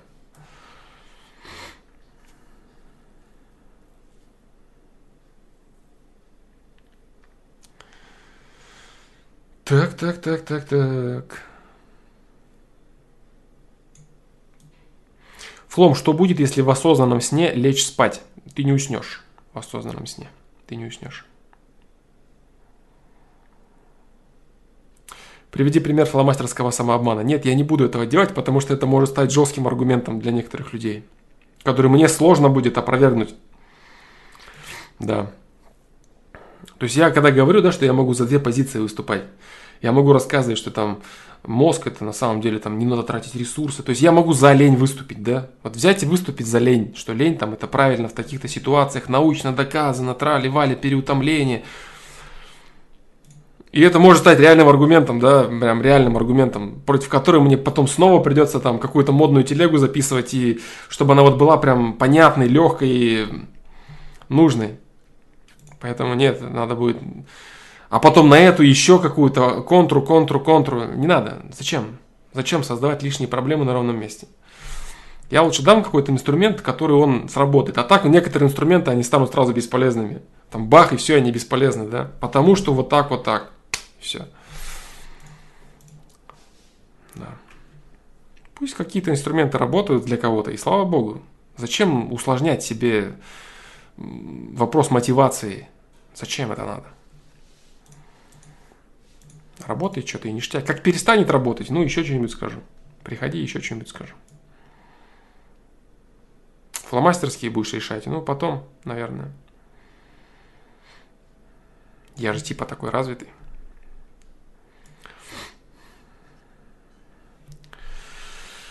Так, дальше. Почему я часто ухожу от реальности в сериалы? Не нравится реальность? Да. Дальше. Сайрил, Сайрил Бродыта, ну или Кирилл, может быть, это. Ну, вообще Сайрил Бродыта, да, что выбрать? Работать вместе с хорошим другом за неплохую ЗП, но кроме нас специалистов будет, больше не будет. Или же пойти в известную компанию за чуть меньшую ЗП, где могут быть специалисты лучше меня. Вообще идея работать вместе с другом, с хорошим, тем более за неплохую ЗП, так себе идея. Рискуешь потерять хорошего друга, бро. Пойти в известную компанию за чуть меньшую ЗП, где могут быть специалисты лучше тебя. Смотря сколько лет тебе и что ты хочешь. Для, для роста и развития лучше, конечно, идти в хорошую компанию. Да, идти, развиваться. Иди, короче, в компанию, да, иди в компанию. Во-первых, карьерный рост, возможность развития и с другом отношения не испортишь.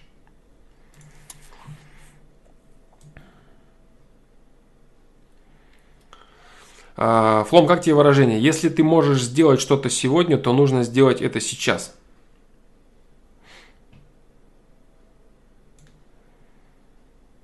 Ну, вот, вот опять, смотря в каких рамках это рассматривать. Вот, например, полтора часа назад, нет, не полтора, вот уже полтора я стримлю, значит, два с половиной часа назад, я понял, что у меня есть время провести стрим. Да. И я думал, когда начать его. Сейчас начать или через 40 минут. А за эти 40 минут пойти разрядить мозг, а, кое-что поделать.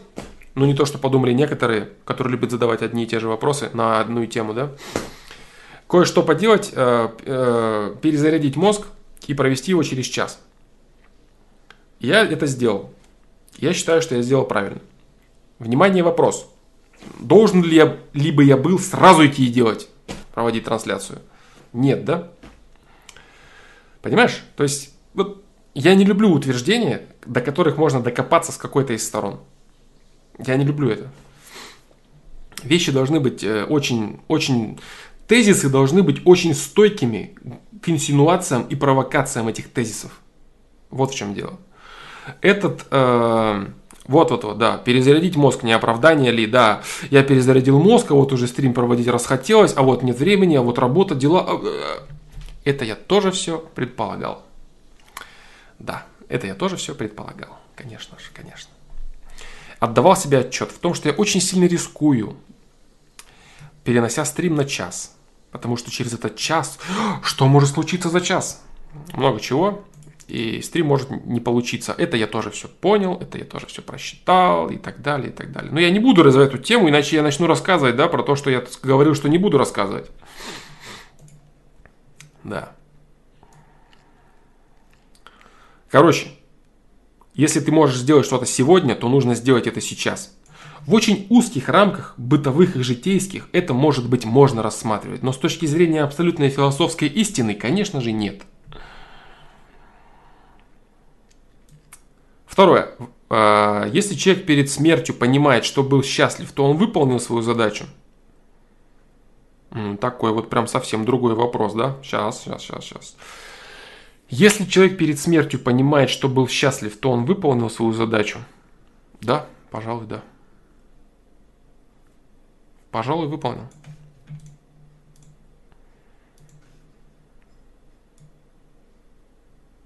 Есть рамки, я не буду о них говорить. Не хочу. А более полезно будет сказать, что да. Да. Есть рамки, в которых и это выражение ставится под сомнение. Давай останемся в тех, в которых это правда.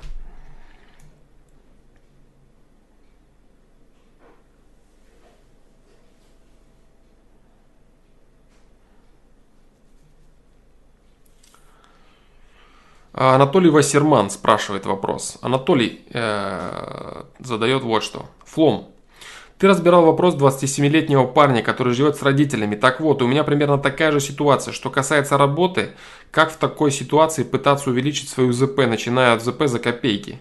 И в такой ситуации нужно действовать как видео саморазвития, пробовать работы от полугода до года. Да, дружище, да, да.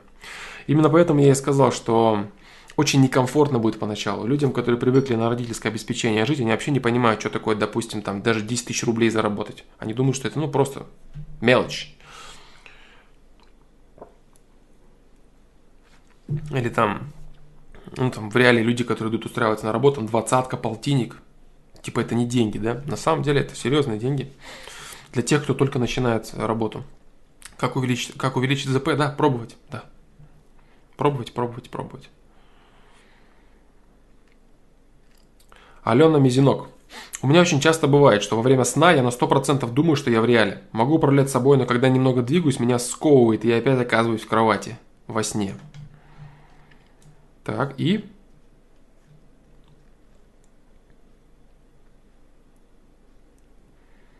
И, и, сейчас, сейчас, сейчас, у меня тут с чатом тупняк, как всегда. Да, вот еще раз. Так, и это все, да? Конец. Алена Мизинок. У меня очень часто бывает, что во время сна я на 100% думаю, что я в реале. Могу управлять собой, но когда немного двигаюсь, меня сковывает, и я опять оказываюсь в кровати. Во сне. Не понял? Не понял тебя?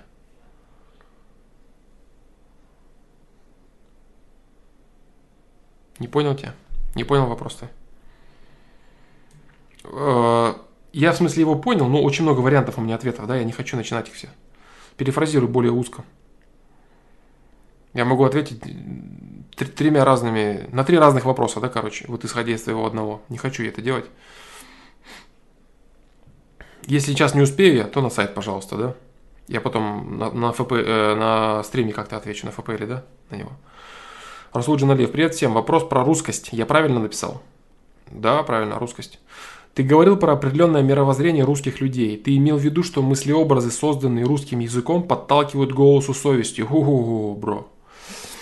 Это очень опасный вопрос. Э, вопрос про языки. Я не буду на него отвечать. Да. Очень опасный вопрос. Очень хороший вопрос. Но я не буду на него отвечать. Классно, да, я на него ответил, не отвечая.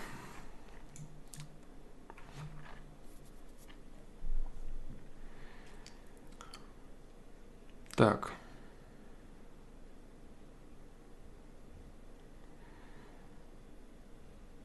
Флом, что думаешь о выражении «простые решения, трудная жизнь»? Трудные решения, простая жизнь. Ну, это опять же, да? Это опять же, смотря в каких рамках. Тут рамки примитивные на самом деле имеются в виду. Простые решения – это типа ты херню делаешь, и от этого у тебя трудная жизнь. А трудные решения – это типа очень продуманные и умные, и поэтому у тебя простая жизнь.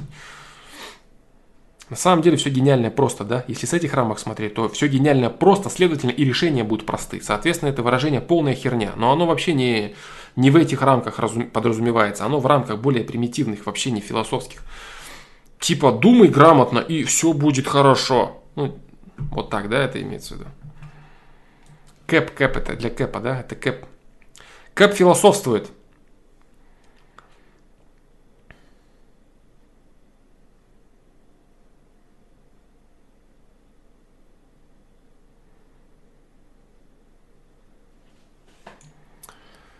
Так.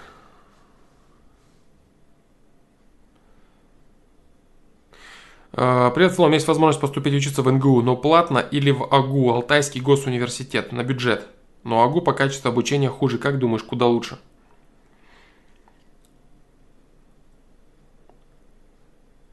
Не хотел бы я говорить каких-то... Я не обладаю компетенцией касательно Алтайского государственного университета. Я не знаю, что это за учреждение, мне бы не хотелось говорить на него неоправданно плохо. Я вообще не знаю, что это такое. Вот. Но я знаю, что такое НГУ. Если у тебя есть возможность, я знаю, что такое НГУ, и, соответственно, я не видел в сравнении его с АГУ, с Алтайским государственным университетом. Я возьму на себя вот такую вот э, ответственность, наглость и дерзость и заявлю, что НГУ лучше, чем АГУ. Поэтому, если ты имеешь возможность все-таки поступить платно, у тебя есть деньги, и ты можешь реально башлять за это, я бы рекомендовал тебе сделать это. Потому что потратить время, ты не думай о том, что ты сейчас платишь деньги. Не думай о деньгах вообще. Это все херня. Если они есть, конечно. Естественно. Я к тому, что некоторые люди, некоторые ребята вот так говорят. Я могу поступить на бюджет, а родители хотят за меня платить. Я буду самостоятельным. Не надо за меня платить. Это тупость несусветная. Если твои родители имеют возможность башлять за тебя, они для этого и жили, собственно, для того, чтобы тебе дать то, что они могут дать наилучшее.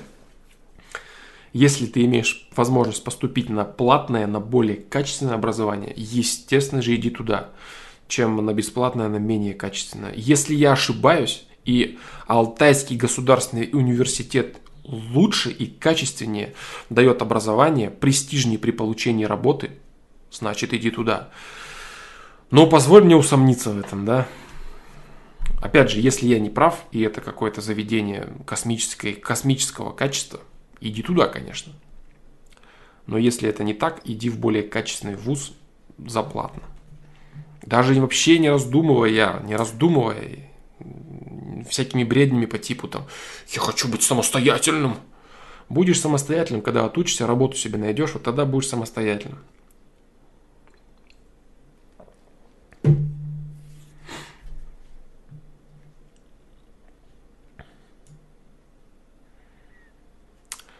Тайлер, э, как-то ты сказал про то, как ты отвечаешь на вопросы. Я задаю вопрос и жду ответ. Как это у тебя работает? Я не могу ответить на этот вопрос. Я не знаю. Ну вот так, да? Все ответы будут похожи на вранье, да? Вот что бы я сейчас не ответил, это будут дискредитирующие меня ответы, похожие на вранье. Я лучше буду говорить так, что это мои мысли, и я это знал заранее. Тогда так я выгляжу круче, и так круче звучит, да? Поэтому мне нечего ответить на это. На эту правду мне нечего ответить. Я лучше буду говорить то, что... То, что проще понимается, да? Типа я вот такой умный и знаю ответы на все вопросы. Вот так. Пусть лучше будет вот это. И все, что я говорю, это мое мнение.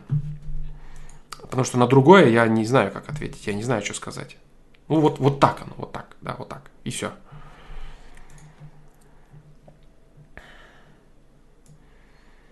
Так.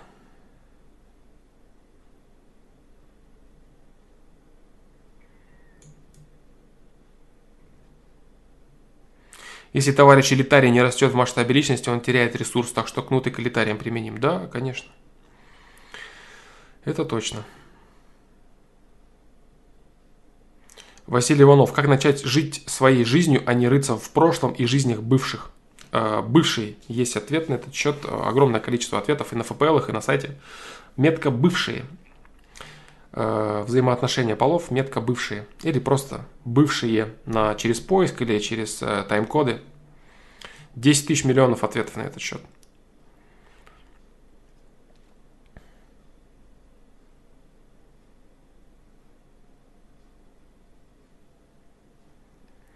Омикрон Полониум. Большинство ФПЛов смотрю не в live, а в записях на скорости полтора. Теперь нормальный темп речи флома воспринимается как крайне медленный. Быстро же привыкает ухо. Ну, конечно, да. Конечно, быстро будет.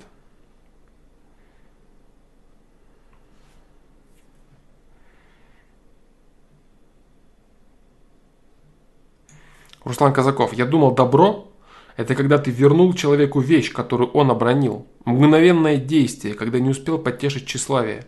Или я путаю тщеславие с эгоизмом. Ты рассказывал про этот момент. Все, да?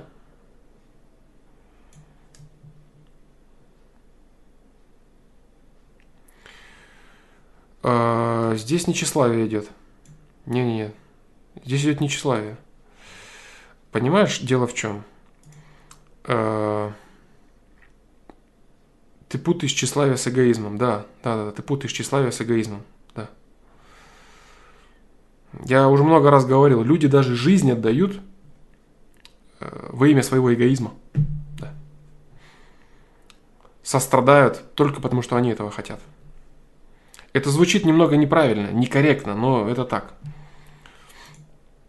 Да, ты путаешь тщеславие и эгоизм. Эгоизм, он в природе человека, потому что он самостоятельная единица, которая живет. А кем себя чувствует самостоятельная единица? Это уже немного другое. Желает ли она стать частью социума, чувствует ли она себя этой частью социума? Или она пытается возвышаться над каждым ее элементом мимолетно, постоянно? Здесь совесть происходит человека, да. Увидел вещь, хочешь помочь потому что ты этого хочешь. Твой эгоизм требует этого. Ты чувствуешь проблему этого человека, ты сострадаешь ему. Ты понимаешь, что если бы я потерял это, мне было бы приятно, если бы мне кто-то вернул, поэтому я хочу отдать. Этот, этот комплекс моментально проходит. Такой, а, я хочу отдать, бах, отдаешь. А извините, вы обронили. Это внутреннее состояние человека. Немного, немного не туда ты лепишь, короче, вот эту тему по поводу тщеславия и прочего.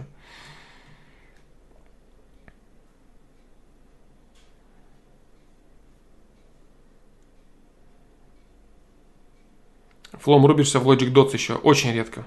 Очень редко.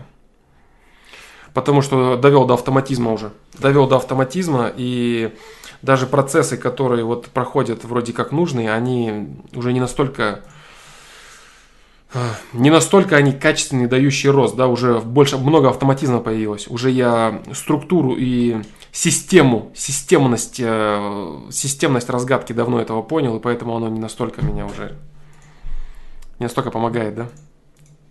Уже так это идет как по накатанной, к сожалению.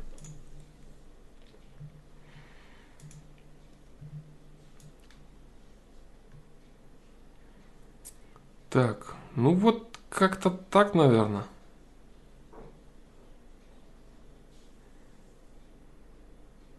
Анатолий Вассерманов. Лома, почему так тяжело реализовываться в сетевом бизнесе? А, про сетевой бизнес я отвечал, да? Я не знаю, в смысле тяжело реализовываться. Кому? Кому-то тяжело реализовываться везде и во всем. Кому-то легко везде и во всем. Для кого? Почему так тяжело? В любом бизнесе тяжело реализоваться.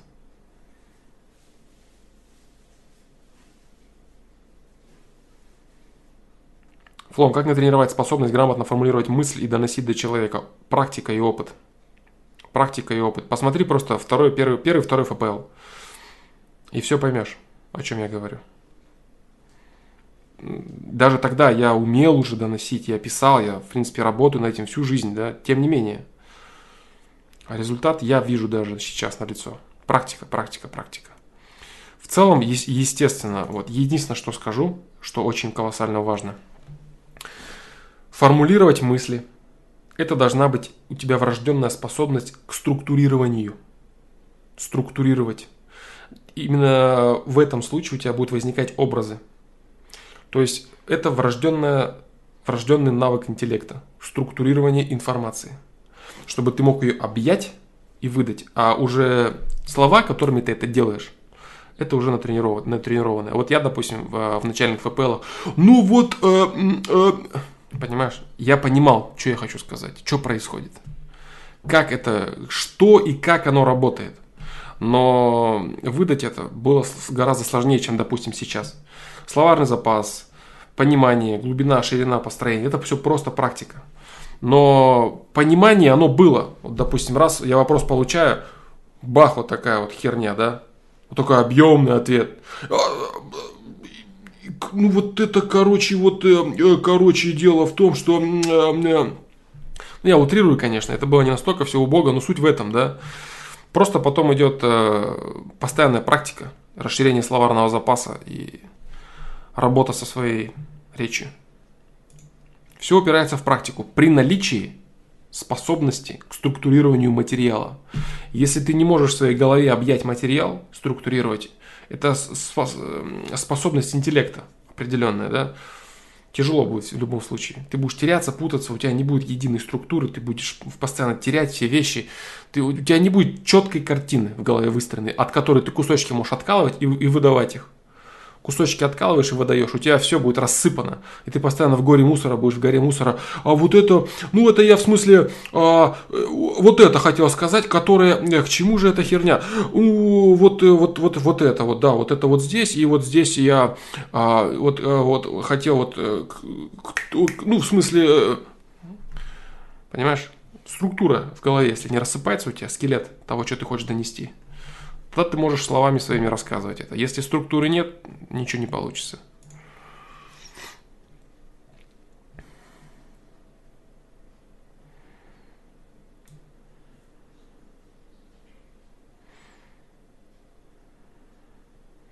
Сергей Савин, зачем ты все это делаешь? Донатит мне, братва же. Мне же, мне же деньги платят за это. Я же говорил уже много раз. Вот полтос собрали, я вышел на стрим. Вот и все.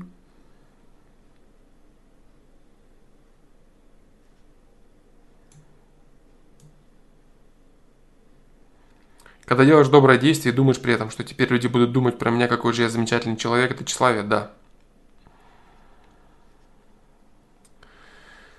Так, так, так, так.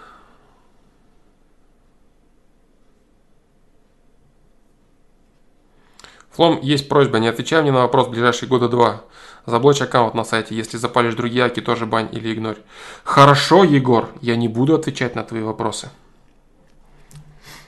Это, конечно, бред все, да?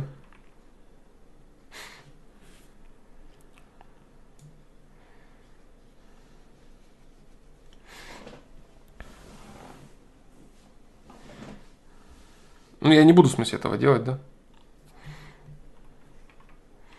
Плюс, более того, ты можешь сам отвечать некоторым людям на вопросы. Или все? То, что надо, сгреб и чухнул?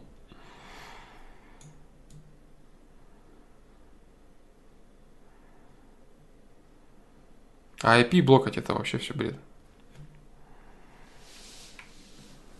Работа над своей силой воли.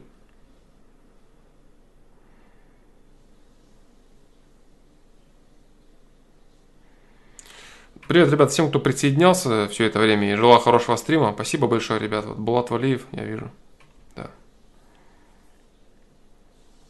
Да.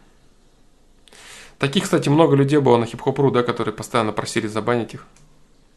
Чтобы не заходить, у них была ломка. Это было массово.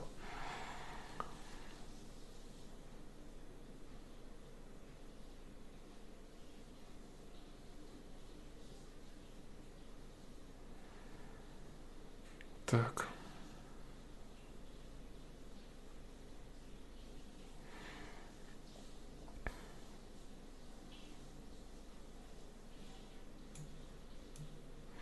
Так, ладно, короче, все, наверное, ребят.